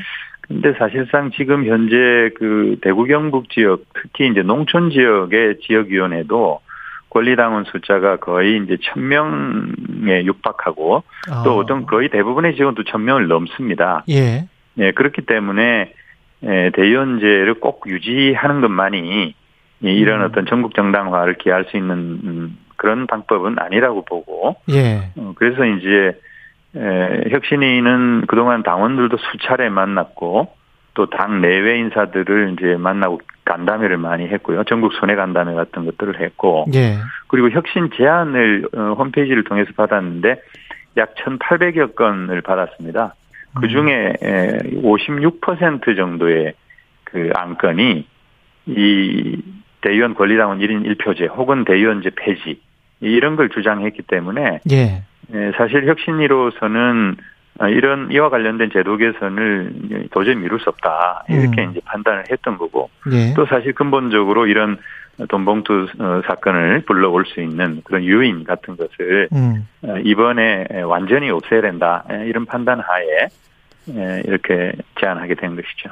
근데 빠져 있는 게 이재명 대표 사법 리스크랄지 돈봉투 말씀하셨습니다만은 불체포 특권 관련해서 불체포 특권 폐지와 관련된 거는 지난번에 이야기한 걸로 그냥 가름하는 겁니까? 아니면 전체 혁신 안에 다 있는 거예요? 어, 이제 당에서 어떻든 뭐 수용 의사를 밝혔고요. 예. 예, 그래서 지금 당에서 수용 의사를 밝힌 정도로 일단 그 혁신이도 더 이상 문제 제기는 하지는 않았습니다. 네. 그러면 이것들은 다 수용이 될 것 같습니까? 어떻습니까? 공천 페널티 강화, 다선 의원 용퇴 결단 이것도 뭐 박지원, 정동영 어 이런 분들이 큰 정치를 했었던 분들이라 쉽지는 않을 것 같은데요. 네. 네. 그 우선 뭐 다, 선 중진 의원 자발적인 용퇴 예. 그리고 이제 소위 우리가 말하는 그 올드보이 예. 이 이제 뭐 귀환을 반대하는 이제 불출마 요구죠. 이제 그것은 어 이 당 이미지가 지금 굉장히 좀 안 그래도 노쇠해 있는 상황에서 예. 어 이 뭐라 그럴까요? 그 우리 국민들이 보시기에 민주당이 조금 이제 노쇠했다, 음. 늙었다, 예. 아, 이런 이미지를 갖고 있기 때문에 에, 이제 그런 분들이 다시 재출마를 한다든지 예, 또는 뭐 당 내에서 어, 조금 물러나도 이제 괜찮을 뿐인데 음. 계속 그 자리를 유지하기 위해서 또 재출마를 한다든지 하면 어, 이게 뭐 혁신위를 가동하고 움직인 마당에 에, 이 당의 면모를 일신하기보다는 오히려 이렇게 좀 퇴색되는 측면이 있지 않느냐 음. 이런 고민 끝에 이런 안을 내게 된 건데 누구 어떤 의원을 탁 집어서 얘기한 것은 아니고 예. 사실 좀 두루뭉술하게 주상적으로 표현을 한 것이죠. 예. 근데 이제 이렇게 두루뭉술하게 주상적으로 표현했다 하더라도 음. 우리 당 내에서는 어떤 어, 얘기인지 어떤 배경을 갖고 있는 얘기인지 다 알기 때문에 그리고 또 어, 상당, 그 상당수의 국민들도 아마 아실 거라고 보고 이렇게 이제 표현하게 된 거죠. 그래서 어, 실천하기는 매우 어려운 문제이기는 한데 예. 그러나 어, 당이 정말 그 총선을 앞둔 상황에서 그리고 총선을 승리로 이끌기 위해서는 어, 적어도 일정 정도의 실천이 있어야 되지 않을까 뭐 그런 생각을 하고 있는 것이고요. 그리고 그 이 공천과 관련해서 이 현역 의원들에게 특히 다선 중진 의원들에게 페널티를 주자라고 하는 것은 이제 이것은 사실 그, 어, 이제 다선일수록 예를 들면 이제 선출직 공직자 평가를 해가지고 하는 것이어서 꼭 다선한테만 편을 들주는 건 아닙니다만은 예. 어, 예를 들면 최하 최하위 이제 10%에 속하는 의원들에게 40%의 감산을 하는 거 음. 이거는 어떤 면에서 보면 거의 이제 컷오프나 다름이 없는 거여서 어, 당 내에서는 논란이 있을 수 있고 또 이 감산 폭을 둘러싸고는 일정 정도 조정이 있지 않을까 이런 생각이 듭니다. 다만 이제 예. 혁신위원들이 대부분 그 외부 인사들이고 예. 어, 또 거의 대부분 교수 출신들이어서 예. 최고의 혁신은 사실은 물갈이다. 예. 인적인 쇄신이다. 이렇게 봤던 거고 예. 그런 면에서 그분들은 사실 컷오프를 주장을 했었습니다. 어. 하이 10% 정도는 이제 컷오프를 하자. 감점이 아니고. 네, 아예 네. 공천 배제를 하자 이렇게 주장을 했었는데 예. 공천 배제를 주장하게 되면은 그것이 당에서 받아들이기도 어렵고 현실적으로 그러니까 음. 어, 통과되기 어려운 아닐 뿐더러 예. 어, 지금과 같이 친명 비명 갈라져서 어, 싸우고 있는 당내 균열이 있는 그런 상황에서 결국은 비명계의 어떤 공천 학살을 위한 설계 아니냐. 어. 아, 이런 비판을 또 받기 받을 수 있다. 예. 그러니까 한마디로 했던 정책 공격에 의해서 왜곡돼 버리는 거죠. 이런 제도 개선의 취지가. 예. 아, 그래서 그런 점들을 좀 적극적으로 어, 주장하고 해서 감사안으로 정리된 것이고요. 어, 이 감사안은 어 뭐 그대로 수용하기는 좀 어려운 면이 금방 말씀드렸습니다만은 음. 어, 어려운 면이 있겠습니다만은 결국은 지금 현재 이 선출직 공직자 하위 20%에게 20% 감산하는 안은 어떤 면에서는 현역 의원들에게 굉장히 유리한 안이고 어, 기득권 유지를 예. 위한 안이다 이런 비판을 받고 있기 때문에 예, 예. 상당폭 수정은 될 것으로 어, 그렇게 보고 있습니다. 지금 시간이 1분밖에 안 남았어요. 방금 아, 전 방금 전에 김재원 최고위원 국민의힘 같은 경우는 이재명 대표가 이번에 백현동 관련해서도 그렇고 대북 성공 관련해서 구속될 확률이 거의 높다. 이렇게 만약에 그 시나리오라면 이재명 대표가 구속이 되면 혁신 안에 혁신위가 흐지부지 될 가능성이 높지 않나요? 아, 전혀 그렇지 않고요. 그렇지 않습니까? 김재원 예. 그 의원 전 의원께서 말씀을 하셨는데 아, 예. 말씀을 하셨는데 저도 들었습니다만은 예. 사실 말도 안 되는 아닙니다. 이번 아. 백현동 건 그 검찰이 행하는 민주당 예. 공격을 위한 하나의 정치적 퍼포먼스이고요. 저도 단체장을 해봤습니다만은 그런 건으로 어 뭐 이렇게 구속을 한다는 거 말이 안 된다고 봅니다. 예. 알겠습니다. 여기까지 듣겠습니다. 민주당 혁신위원 이해식 의원이었습니다. 고맙습니다. 의원님. 네, 감사합니다. KBS 일라디오 초인의 최강시사 2부는 여기까지고요. 잠시 후 뉴스는 십니다. 준비되어 있습니다.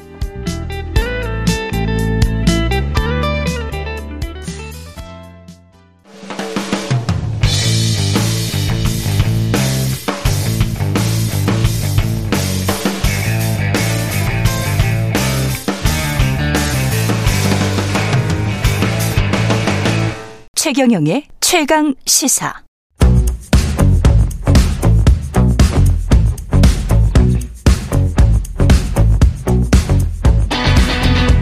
심리로 들여다보는 세상 이야기. 뉴스는 십니다. 네, 정치, 경제, 사회 등 우리 사회 다양한 이슈를 심리학적 관점에서 풀어보는 시간입니다. 최경영의 최강시사 뉴스는 십니다. 아주대학교 심리학과 김경일 교수님 나오셨습니다. 안녕하십니까? 안녕하세요. 예, 오랜만에 뵙습니다. 네, 이준하 제가. 예, 이준하 지났습니다. 예. 많은 분들이 그리워하십니다. 아, 예. 아니 뭐 지난주에 장동선 박사 제가 정말 예. 좋아하는 후배이신 예. 장동선 박사 나오죠. 저, 정말 재밌게 들었어요. 예. 네네. 네. 재밌었습니다, 그것도. 네네. 예.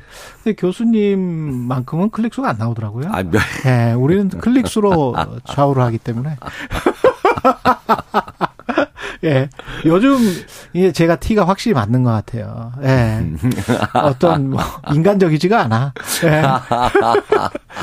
이런 밈이 있습니다. 너 티야 뭐 이러면서 티를 네, 좀 네, 놀리는. 네, 네, 네, 그래서 이 지금 프로 진행하기 전에 우리 제작진이 다 한번 해봤어요. 그 테스트를. 네네. 근데 10점부터 100점까지 있더라고요. 네네. 우리 팀이 아주 다양하죠. 예. 네. 그러니까 10점이면 굉장히 F에 가까운. 예. 감사합니다. 저는 100점 나왔어요. 완벽한 티. 예. 이게 T가 이렇게 놀림을 받아도 되는 겁니까? 왜 이렇게 T를 놀립니까? 아니 어제 그 제작진께서 그래서 어, 네.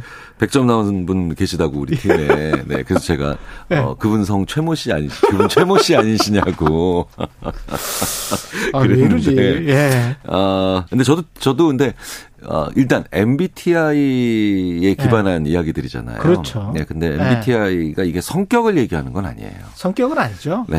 네. 이제 이제 그 성격이랑은 그 사람의 안 변하는 아주 고유한 특징인데 네. 하지만 성격 검사를 보기에는 좀 어렵지만 그럼에도 성격의 일부를 반영하기는 하기, 하죠. 당연히. 아 일부를 반영한다. 네. 네. 네.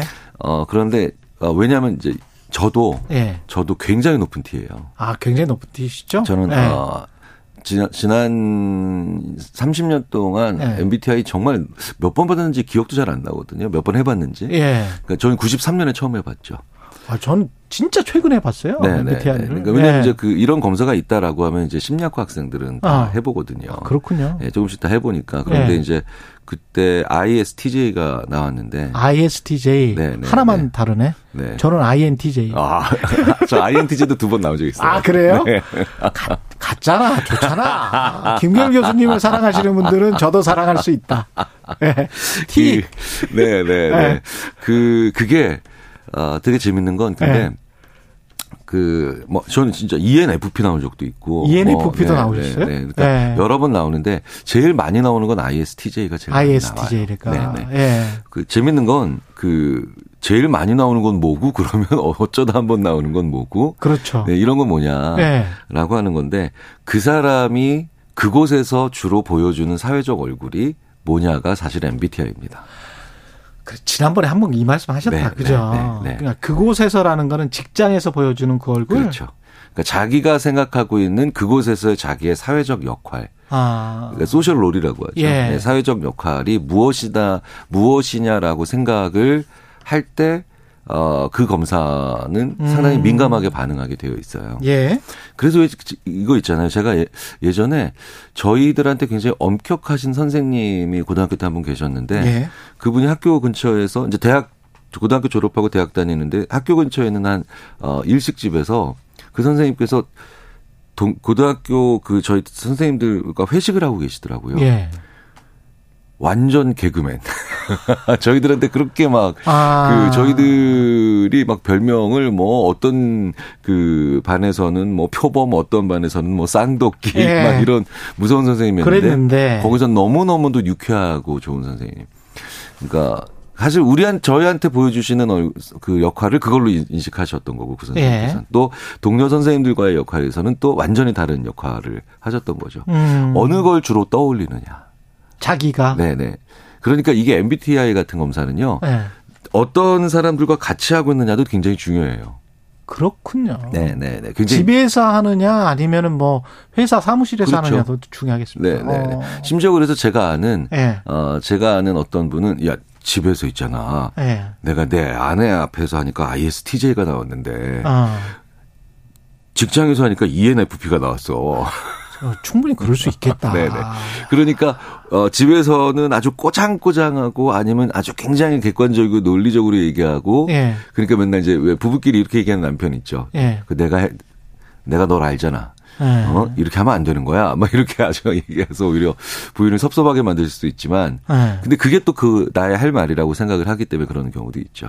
교회나 절에서 하면 완전히 또 다르게 나올 수 있을 것 같아요. 교회는 이, 교회 오빠 되려고 하는 강한 욕망이 있어가지고. 오, 그렇죠, 그렇죠. 예. 있죠. 네네. 그런 것들 때문에. 그래, 예. 그래서 상황에 아주 예민하게 반응하거나 그때 음. 당시의 시점에 예민하게 반응하는 검사들이 있어요. 그렇게 네, 그런 검사들은 성격 검사로 보기에는 좀 어렵고요. 예. 저는 이렇게 불러요. 저는 이렇게 부릅니다. 예. 그 사람의 사회적 가면, 사회적 얼굴, 사회적 카드, 사회적 역할을 보여주는 음. 그 사람이 인식하고 있는 그런 음. 검사다라고 얘기를 해줘서 사실은 그래서요. 재밌는 건 제작진이든 예. 아니면 어떤 모임이든 예. 아니면 어떤 뭐 어떤 그 집단이 이 MBTI 결과를 보면 다 좀 이렇게 많이 달라야 좋아요. 아, 왜냐면 그래야 그래요? 역할이 다양하게 되고. 그렇죠, 그렇죠. 그렇죠. 예. 그다 똑같은 사람끼리만 모이면 이게 사실은 현대 사회에서는 제일 안 좋은 거거든요. 아 피곤은 아 제가 그런 집단에 한 번 있어봤는데 네. 굉장히 피곤합니다. 네, 그렇죠. 예, 일치단계랄 것 같지만 예. 네, 아 전혀 안 그래요. 전부 그 티야. 네, 네. 전부 네. 티면은 다 까칠하기 때문에. 네, 그렇죠. 너무 싫어. 네. 예, 저도 티지만 싫어 싫어. 아, 숨을 쉬기가 힘들어요. 네. 그런 집단은 그런 네. 집단을 다양성, 그러니까 다양성이 성격의 다양성도 존재하지만 네. 아, 난 여기서 이렇게 좀 해야 되겠다라고 하는 사회적 역할의 다양성도 필요하거든요. 그렇죠. 그런데 그 다양성이 떨어지는 그런 집단이나 사회를 문화 지능이 떨어지는 사회다라고 보통 그렇군요. 부르면서 그렇군요. 문화지능이 떨어진다는 건 적응력이 떨어진다는 얘기가 되거든요. 그렇죠. 그래서 자 봐봐라 이렇게 이렇게 다른 사람들끼리 많이 존재하는데 그런데 오히려 더 잘 집단이 굴러가지 않니? 음. 이런 걸 오히려 보여주려고 하는 홈스쿨링 과정에서 나온 엄마가 딸을 위해 만든 게임이 MBTI예요. 아 그렇군요. 그러니까 오히려 네. 다양성을 인정하라고 홈스쿨링 하니까. 네, 그렇지, 그렇지. 많이 다양한 사람을 못 보니까 세상에는 이렇게 다양한 역할을 가진 사람들이 있어. 라고 하는 것을 보여주는 약간 재밌게 만든 아. 심리학 이론이 좀 들어간 네. 그런 게임이 결국은 개발돼서 나온 게 발전한 게 MBTI인데 우리는 그 MBTI로 오히려 낙인을 찍고 있어요. 그렇지. 네네. 네. 아, 낙인 찍는 거 너무 좋아요, 네, 우리나라는. 네, 네. 이게, 네. 이게, 이게 얼마나 지금, 어, 그러니까, 어, 원래 검사를 오남용하고 있는 건지. 그러네요. 목적과는 완전 반대로 가고 있는지를 우리 아, 생각을 해봐야죠. 다양한 사람들이 존재하니 그거를 인정하면서 잘 공존해서 잘 살아라. 그런 목적이군요. 그렇죠, 그렇죠. 근데 이 노티아는 사실은 우리가 약간 낙인 찍기로 가는 것 같은 음, 그런 음, 음 느낌도 음, 음, 있습니다. 지금 현재는. 예. 예전에 음. 예전에 제가 90년대에는요. 아, 예. 어, 이 MBTI 검사를 좀 받아본 많은 어, 조직의 관리자였던 예. 분들이 어, 오히려 다른 거 음. S 그다음에 뭐 다른 거뭐 예. 어, 뭐, 뭐, 어, 아, 저기, 저기, 저기, 저기, 어, F 뭐 예. 이런 거 예. 이런 분들이 오히려 약하기 때문에 예. T가 아닌 F인 분들이 오히려 약하기 때문에 아 감성적이니까 예, 그래서 오히려 조직 생활 잘 못할 거라고 그렇게 아. 또 얘기했던 적도 있어요. 그랬겠습니다. 그, 자, 그러니까 네. 우리가 특정한 이런 아, 그 유형에 음, 지금 음. 이렇게 낙인 찍는다라고 이번에 좀 각도를 달리해서 음. 음. 아, 너 왜너 T야라고 음, 음. 얘기하는 건 지금 마땅히 F해야 되는 F의 어, 사회적 어 카드나 사회적인 얼굴을 보여야 될 때 그때 티하는 사람들에 대해서 우리가 사회적으로 전반적으로 화가 나 있는 상태라고 생각을 하셔야 돼요. 그렇구나. 네, 네. 네. 우리가 지금 공감해야 될 때 공감하지 않는 사람들에 대해서 그렇지. 그러니까 만약에 오히려 정신 똑바로 차리고 이성적이고 논리적으로 가야 되는 상황에서 음. 오히려 그때 감성적으로 나가는 사람들에 대해서 음. 사회 전반이 혹은 조직 전반이 음. 어 이거 문제가 있는 거야라고 느낄 때는 오히려 너 F야? 이렇게 나갈 수 있는 거고. 그러니까 제가 F라니까 사회적 공감 능력은 굉장히 뛰어나잖아요. 그렇죠. 개인적 공감만 못 하는 거예요. 어느 궁궐 김수영의 시를 생각을 해 보세요. 예? 네? 저는 저 이렇게 아주 국밥집 할머니 이런 분들한테는 분노하지 않습니다. 기본적으로 네, 네, 사회적으로만 분노하고 네, 네. 공감합니다. 네.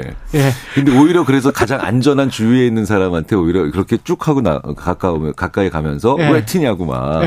그러니까 오히려 약간 사회 전반에 많이 아쉽고 부족한 점에 대한 것들을 오히려 주위에 있는 분한테 화풀이하고 음. 있는 거다. 그럴 수 네, 있네. 네, 네. 저는 뭐 이런 느낌을 강하게 받아요. 근데 T 유형의 사람들이 공감 능력이 좀 떨어지는 건 맞습니까? 주변 사람들에게? 사실은 공감 능력이라 는 것 자체와 네. 그다음에 그 제가 늘 말씀드리지만 느끼는 것과 반응 그러니까 어, 그다음에 행동은 다른 별도의 구분된 아, 과정이다. 아, 그거는 또 네, 네, 학습할 네, 수 있다 그랬죠. 저는 네.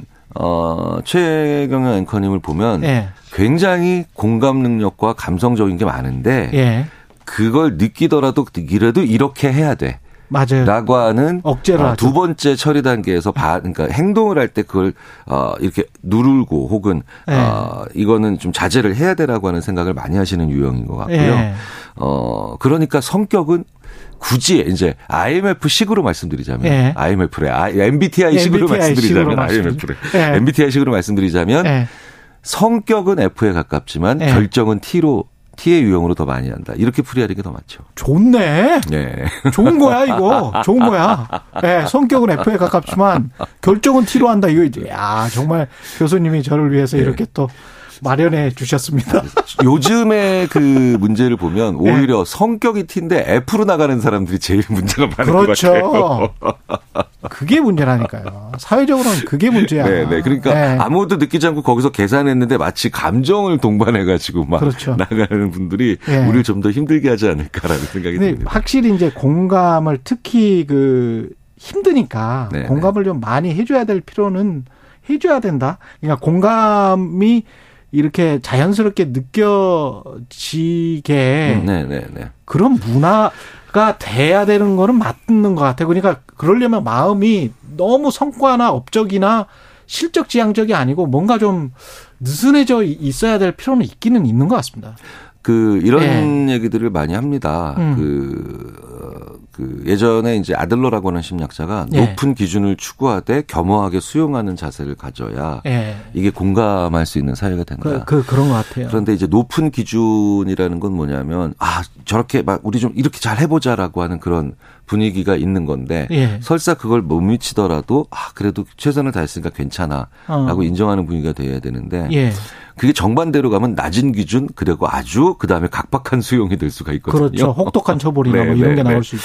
그러니까 평상시에는 기준을 높게 잡지도 않고 기준도 잘 어, 알려져 있지 않은데 무슨 문제가 생기면 아주 깍박하게 채찍질하는 사회에서는 예. 어, 공감 이 그러니까 발현 공감이 발현되고 공감을 할 수 있는 상황이 안 되는 거죠. 그리고 이거를 F라고 해서 이성이 떨어진다, 무조건 어, 감성적이다. 그건 아니죠. 당연히 아니죠. 당연히 그건 아니죠. 그래서 제가 계속해서 말씀드리는 네. 게그 사람이 최근 몇 년 동안 혹은 지금 이 상황에서 유난히 지금 잘 많이 쓰고 있고 빈번하게 중요하게 생각하고 있는 사회적 역할, 음. 심지어 저는 이렇게 표현합니다. 사회적 카드. 음. 어, 난 이번에는 F.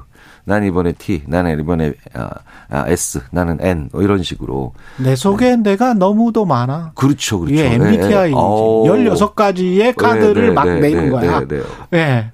오, 이거 결론이 한 번에 내려지네.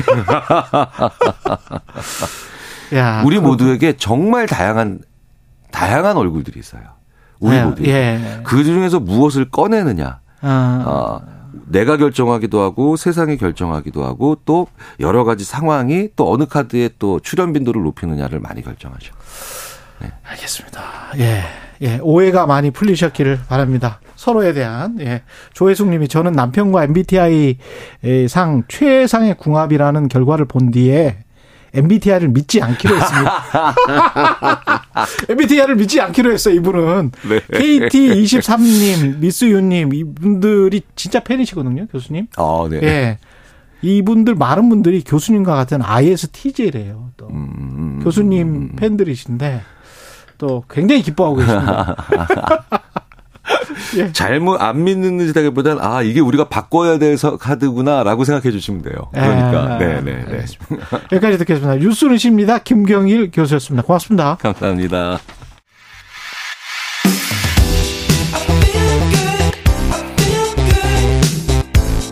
세상에 이익이 되는 방송 최경영의 최강 시사. 네, 2023 세계 스카우트 잼버리가 열린 새만금 일대는 수라갯벌이라는 곳이 마지막 갯벌로 남아 있습니다. 수라갯벌. 이를 담은 다큐멘터리 영화 수라의 제작팀. 이 제작팀이 잼버리 청소년들에게 무료 상영회를 연다고 하는데 수라의 황용 감독 직접 나와 계십니다. 안녕하세요. 네, 안녕하세요. 네. 그러면 이게 지금 잼버리 일정에 포함돼 있어요? 아니면 한국 잼버리 청소년들에게? 아, 아니, 아니, 네. 그게 아니고, 공식 네. 일정은 아니고, 음. 저희가 지금 이렇게 잼버리가 파행으로 치달으면서, 그렇죠. 세계에서 진짜 한국을 이렇게 찾아온 청소년들이 고생만 하다가, 아.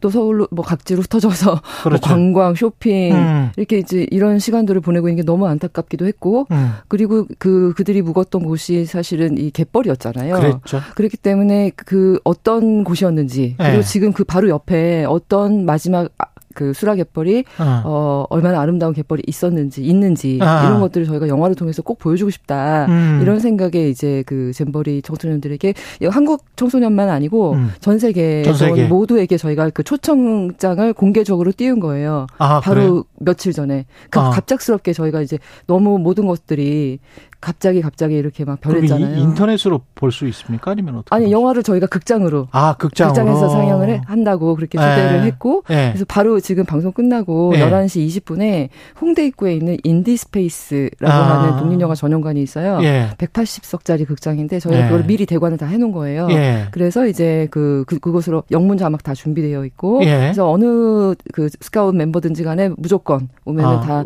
오, 면 예. 어, 오면은 보여주기로 했는데 예. 지금 이게 잼버리 이 일정이 매일 매일 바뀌고 예. 뭐 태풍도 오고 막 이러면서 그 그 이들을 이제 케어하시는 분들도 예. 내일 일정을 모른다고 할 정도로 예. 굉장히 모든 것들이 이렇게 즉흥적으로 이루어지고 그렇지. 있거든요. 그래서 예. 사실 오늘도 음그 퇴영식 이 뭐라고 해야 되죠? 그 예, 끝나는 퇴영식 예. 예. 끝나는 그 행사가 예. 갑자기 또 2시가 된 거예요. 2시로 됐다고 제가 들었거든요. 그러니까 정확한 정보는 아닙니다만 제가 들은 거라. 그래서 몇 명의 그 대원들이 올 수 있을지는 저희도 모르겠어요. 하지만 그래서 저희가 어 확대했어요. 그렇지만 이, 이렇게 이제 의미 있게 그 음. 열게 된 시사회를 음. 저희가 아무도 안 보여줄 수는 없다. 음. 그래서 어, 스카웃 멤버, 음. 그 다음에 과거에 옛날에 내가 음. 왕년에 스카웃이었다 하는 분, 그 다음에 이번 잼버리 사태를 보면서 굉장히 안타까웠던 네. 마음이 든 모든 국민. 모든 국민이네. 네, 네. 그래, 그리고 이제 스카웃 무료입니까? 네, 무료예요. 저희가 네. 이렇게 어, 뜻 있는 분이 또 이렇게 후원을 해주셔서 예, 영화를 무료로 저희도 저희 제작진도 돈을 받지 않고 예. 영화를 보여주게 됐고요. 그다음에 또 어저께는 예. 저희가 그 학생들이 있는 곳으로 찾아가서 아. 영화를 보여줬어요. 아 그래요? 네, 스웨덴 친구들이랑 아. 스위스 친구들에게. 뭐라 그러던가요? 저희가 그 학교에 묻고 있었거든요. 예. 친구들이 학교 기숙사에 대학교에 예. 그래서 하나는 남서울대학교에 있는 스웨덴 청, 예. 소년들 그다음 또 한 친구들은 이제 그 홍대에 어. 머물고 있었던 스위스 친구들. 그래서 각각 어. 한 100명, 200명 정도에게 토탈 한 300명 정도 학생들에게 이제 영화를 보여줬는데 예. 스위스 현장에는 제가 가지 못했고 예. 스웨덴 청소년들에게 보여주러 제가 이제 직접 갔거든요. 음. 아, 그런데 이 친구들이 또 오전에 물놀이를 하고 와가지고 음. 너무 피곤해서 이제 한 100명 정도 봤는데. 졸았구나. 아니에요. 너무, 너무, 너무 잘 보고. 네. 어, 정말 이렇게 끝나고 나서 저를 안아주는 거예요. 아, 안아줬어요. 저를 안아주고. 네. 너무 고맙다고. 아, 이, 게 네. 지금 스웨덴 그 청년들한테. 그 스웨덴 그 청소년들한테 청소년인지 제가 그 리더분인지 정확히 네. 모르겠는데 그 참가했던 그분이 영화를 보신 분이 네. 저를 꼭 안아주시면서 네. 이거를 자기가 너무 선물해주고 싶다. 그러니까 안아줬는데 음, 무슨 내용이었길래 어떤 네. 내용에 감동을 받았길래? 그러니까 이제 전혀 몰랐던 거죠 이 친구들은. 거기가 갯벌이었는지. 갯벌 어떤 반응이 있었냐면 네. 한 친구가 여자친구인데 네. 자기가 이제 그 텐트에 머물다가 이제 너무 덥기도 하고 아. 그 지도를 보면 분명히 바다가 바로 옆에 있다고 돼 있으니까 그렇지, 그렇지. 여기가 바닷가인 것 같은데 네. 왜 이렇게 덥고 여기 땅밖에 없지? 네. 그래서 바다가 있는 쪽을 향해서 자기가 가본 거예요. 아. 끝도 없이 간 거예요. 아. 갔더니만 계속 안 나오는 거죠. 바다가. 그래서 이상하다. 음. 싶었는데 영화를 보고 알게 됐다. 그 이유를. 음. 여기는 매립지였고 매립지였구나. 여기는 사람들이 바다였다고 하는데 그게 무슨 말인지 자기가 이해가 안 갔는데 네. 여기가 매립을 해서 갯벌이었던 곳이었구나. 그러니까 이, 분들이 이제 영화를 보고 되게 그 공통된 반응이 네. 자기네들이 묵었던 그곳이 어떤 곳이었는지 정확히 왜 이런 일이 일어났는지 자기네들이 왜 이렇게 고생을 할 수밖에 없었던 예. 건지에 대해서 정확하게 잘 몰랐는데 이 예. 영화를 보고 정확하게 알게 됐고 그다음에 이 한국의 갯벌이 어, 아직 뭐 어떤 상황인지 몰랐는데 이제 수라라는 갯벌이 남아 있고 바로 인근에 해창 갯벌 바로 인근에 군산에 있는 갯벌이거든요. 음. 이게 새만금 일대 마지막 남은 갯벌이에요. 그래서 음. 저희 영화는 이 수라 갯벌이 남아 살아 있고 아직 예. 어, 얼마나 아름답고 소중한 생명들이 또 새들이 철새들이 살고 있는지를 보여주는 영화인데 예. 이런 것들을 보면서 청소년들이 반응이 어 친구들이 너무 슬펐지만 네. 그러나 너무 희망을 느꼈다. 근데 네. 자 이게 음. 영화가 네. 언제부터 시작을 합니까? 새만금이 갯벌이었을 때부터 시작을 합니까? 그러니까 그렇죠. 그러니까 저희 영화 갯벌이었을 예, 때 제, 제작 기간은 한 20년 전입니까? 어, 30년 전부터 사업은 시작이 됐고 아, 저희 영화에는 20년의 시간이 담겨 있는데 제가 제작한 어떤, 거는 어떤 7년, 내용이 네. 예. 제가 이제 그 이 갯벌을 처음 찍었던 게 2006년이에요. 예. 2006년도에 이제 대법원 판결이 났었잖아요. 예. 그 삼보일 그 전에 삼보일배로 해가지고 뭐 수경 스님이나 문규현 신부님 등이 65일 예. 동안 부안의 해창 갯벌, 해창 갯벌이 바로 거기잖아요. 예. 갯벌이 대회 열렸던 바로 그곳인데. 새만금 갯벌을 네. 지키자라고 네. 하는 환경 단체들이 많았습니다. 네. 2006년도에 이제 그 대법원 판결이 내려지면서 음. 간척을 해도 된다 해가지고서 네. 이제 강행이 되면서 어 저는 잠깐 촬영 왔다가 이제 포기 상태에 이르는 거죠. 너무 어. 절망감이 들고 어민도 돌아가셨어요 그때 당시에. 예. 네, 그래서 방조제 문이 예고 없이 열리는 바람에. 방조제 문이 예고 없이 열리는 바람에. 갯벌에서 익사하신 거예요. 갯벌에서 익사를 하셨어요. 네, 여, 여자 그 조개 잡던 그분이. 영화 영화 내용에도 영화, 영화에도 나와요. 나오죠. 네. 예. 그래서 이제 그런 등등해서 제가 너무 절망감이 들어서 예. 어 이제 포기를 했다가 2014년도에 음. 군산에 이사를 오게 된 거예요. 음. 개인적인 이유로 예. 와서 어 그 이제 처음 알게 된 거죠. 아직도 갯벌이 남아 있다라는 거를. 야 인간이 이걸 어떻게든 매립을 해, 매립을 해보려고 했는데도 불구하고 네 대부분 많이 매립이 됐지만 네. 그러나 아직도 공사가 끝난 게 아니었던 것도 너무 놀라웠고 그렇죠. 네 그리고 갯벌이 남아 있다라는 거 네. 거기에 저어새나 어 알라꼬리 마도요 같은 음. 정말 음. 귀중한 멸종위 기 종들이 아직도 살고 있다라는 게 거기에 예 그리고 저희 영화에는 이제 수많은 새들이 나오는데 뭐 검은 머리 갈매기라던가 또 쇠제비 갈매기라던가 아마 교수님 이름도 처음 들어보실 텐데 음. 저도 굉장히 이제 처음 보는 그런 정말 정말 예쁘고 너무너무 소중한 멸종위 기종, 법정 보호종 새들이 40에서 50종이 살고 있는 거예요. 아직도. 아직도. 그리고 그곳을 지키고 그 새들을 기록해 20년 동안 기록하고 있는 시민들이 있었어요. 저는 그 점이 너무 놀라웠어요. 근데 네. 우리가 그때 이제 기억을 돌이켜 보면 네. 새만금을 개발해야 된다라고 하는 개발론자들이 다 있었단 말이죠. 네. 뭐 뒤덮 뒤덮였어요. 뒤덮여. 예. 네. 그리고 이제 뭐 전라북도가 이제 낙후된 지역이니까 네. 지역 균형 발전을 해야 된다. 네. 여기에 논농사를 지어서 쌀을 많이 해 가지고 우리 네. 국가 안보도 쌀 안보도 할 수 있고 식량 안보도 할수 네. 있고 네. 아니면은 이제 그게 나중에 이제 조금 좀 그러면 기왕 뭐 쌀은 좀 그 쌀농사도 하지만 네. 옆에 또 공장도 지을 수 있는 것 아니야? 네. 뭐 이런 식으로 이야기를 하, 다가 네. 옆에 또 골프장도 지을 수 있는 것 아니야? 뭐 이런 식 네. 이런 식으로 막막 아무거나 막 갖다 붙였다는 맞아요, 거예요. 맞아요. 그러니까, 그러니까 그때를 저희, 생각을 해보면 네, 저희가 예. 이제 저희라면은 이제 갯벌을 지키고자 하는 이 사람들이 너무 가슴이 아프고 안타까웠던 예. 게 뭐냐면 아니 애초에 사업 목적이라도 분명하거나 예. 그게 그 목적대로 사업을 하겠다라고 했던 그 목적이 지켜지기라도 했으면 그렇게 해서 뭔가 되기라도 했으면 예. 이게 사실은 어 그렇다 손 치는데 예. 그 목적이 계속 바뀌었어요. 계속 바뀌었어. 계속 네. 바뀌었어요. 그러니까 저도 이거 취재해 가지고 네. 너무 기억이 나요. 사실 어, 네. 어, 이게 뭐 여의도 면적의 뭐 몇 배? 네. 서울의 3분의 1을 넣을 수 있을 만큼 맞아요. 엄청난 면적인데 네. 처음에 농지를 만들겠다고 음. 시작을 했다가 대법원 판결이 나자마자 농지에 대한 목적이 바뀐 거예요. 그럼 산업단지 만들겠다 했는데 지금 그 허허 벌판이에요. 와 보면 그렇죠. 황무지고 미세먼지가 엄청나게 날리는 그런 황무지만 만들어 놓고 네. 매립을 해서 그 천혜의 갯벌을 매립을 해서 사막처럼 황무지가 되어 있고 아무런 곳도 들어오지 않고 심지어 일본의 어떤 그 화학회사 도레일인가 예. 그 회사를 무상으로 100년 동안 땅을 내줄 정도로 그 정도로 지금 무의미한 그 들어오는 회사 또 화학 회사야. 네, 그런 오염 물질을 내뿜 일본 회사에게 땅을 공짜로 100년 동안 무상을 할 정도로 그 땅은 지금 놀고 있는 거죠. 아무 의미 없이. 그래서 최근에는 뭐 얼마 전에는 전라북도 도지사였던 김관영 분은 어 국회의원일 때 이제 김관영 지사죠. 지사죠. 네. 지사님은 국회의원 시절에는 카지노를 짓겠다. 예. 라고 했을 정도고 그다음에 지금은 이제 새만금 신공항을 마지막 수락의벌을 밀어내고 신공항을 짓겠다. 근데 군산에는 이미 공항이 있거든요. 그렇죠. 그리고 매년 30억씩 적자를 보고 있고. 지금 네. 시간이 뭐 한 1분밖에 안 남아서. 네, 결국은 인간의 무지와 탐욕 그러나 그, 그것 때문에 사라진 갯벌 그러나 아직도 남아 있는 네. 갯벌에 관한 이야기. 네, 그래서 청소년들이 어저께 네. 소외된 친구들이 보고 너무 고맙다고 이런 영화 만들어. 근데 왜 희망을 느꼈을까요? 사라져 버렸는데. 아니 거기에 지금 20년 동안 포기하지 않고 그 곳을 지키고 기록하고 있는 시민들이 있고 조금이라도 네. 지키기 위해서 그리고 이제 거기에 아기 때부터 아빠를 따라다니면서 도요새를 관찰하고 기록해온 청년이 나와요. 네. 자기네랑 비슷한 또래의 청년이 나와서 희망을 주거든요. 거기서 멸종위 기 종을 찾아내고 그 증거를 환경부에 제출을 합니다. 이런 것들이 이제 청소년들에게 희망을 주지 않았나. 그리고 일단 생명을 보면서 희망을 느끼는 거죠. 우리 인간은 그런 존재인 거잖아요. 예. 네. 여기까지 듣겠습니다. 우혜진 님이 잼버리 행사로 한국 떠올리면 좋지 않은 기억만 떠올릴 수도 있었을 텐데 세계 청소년을 위해서 애써 주시니 감사합니다. 이렇게 말씀을 하셨습니다. 네. 고맙습니다. 네. 영화 수라의 황영 감독이었습니다. 네, 감사합니다. 8월 11일 금요일 KBS 라디오 최경련의 최강시사였고요. 다음 주 월요일 아침에 뵙겠습니다. 고맙습니다.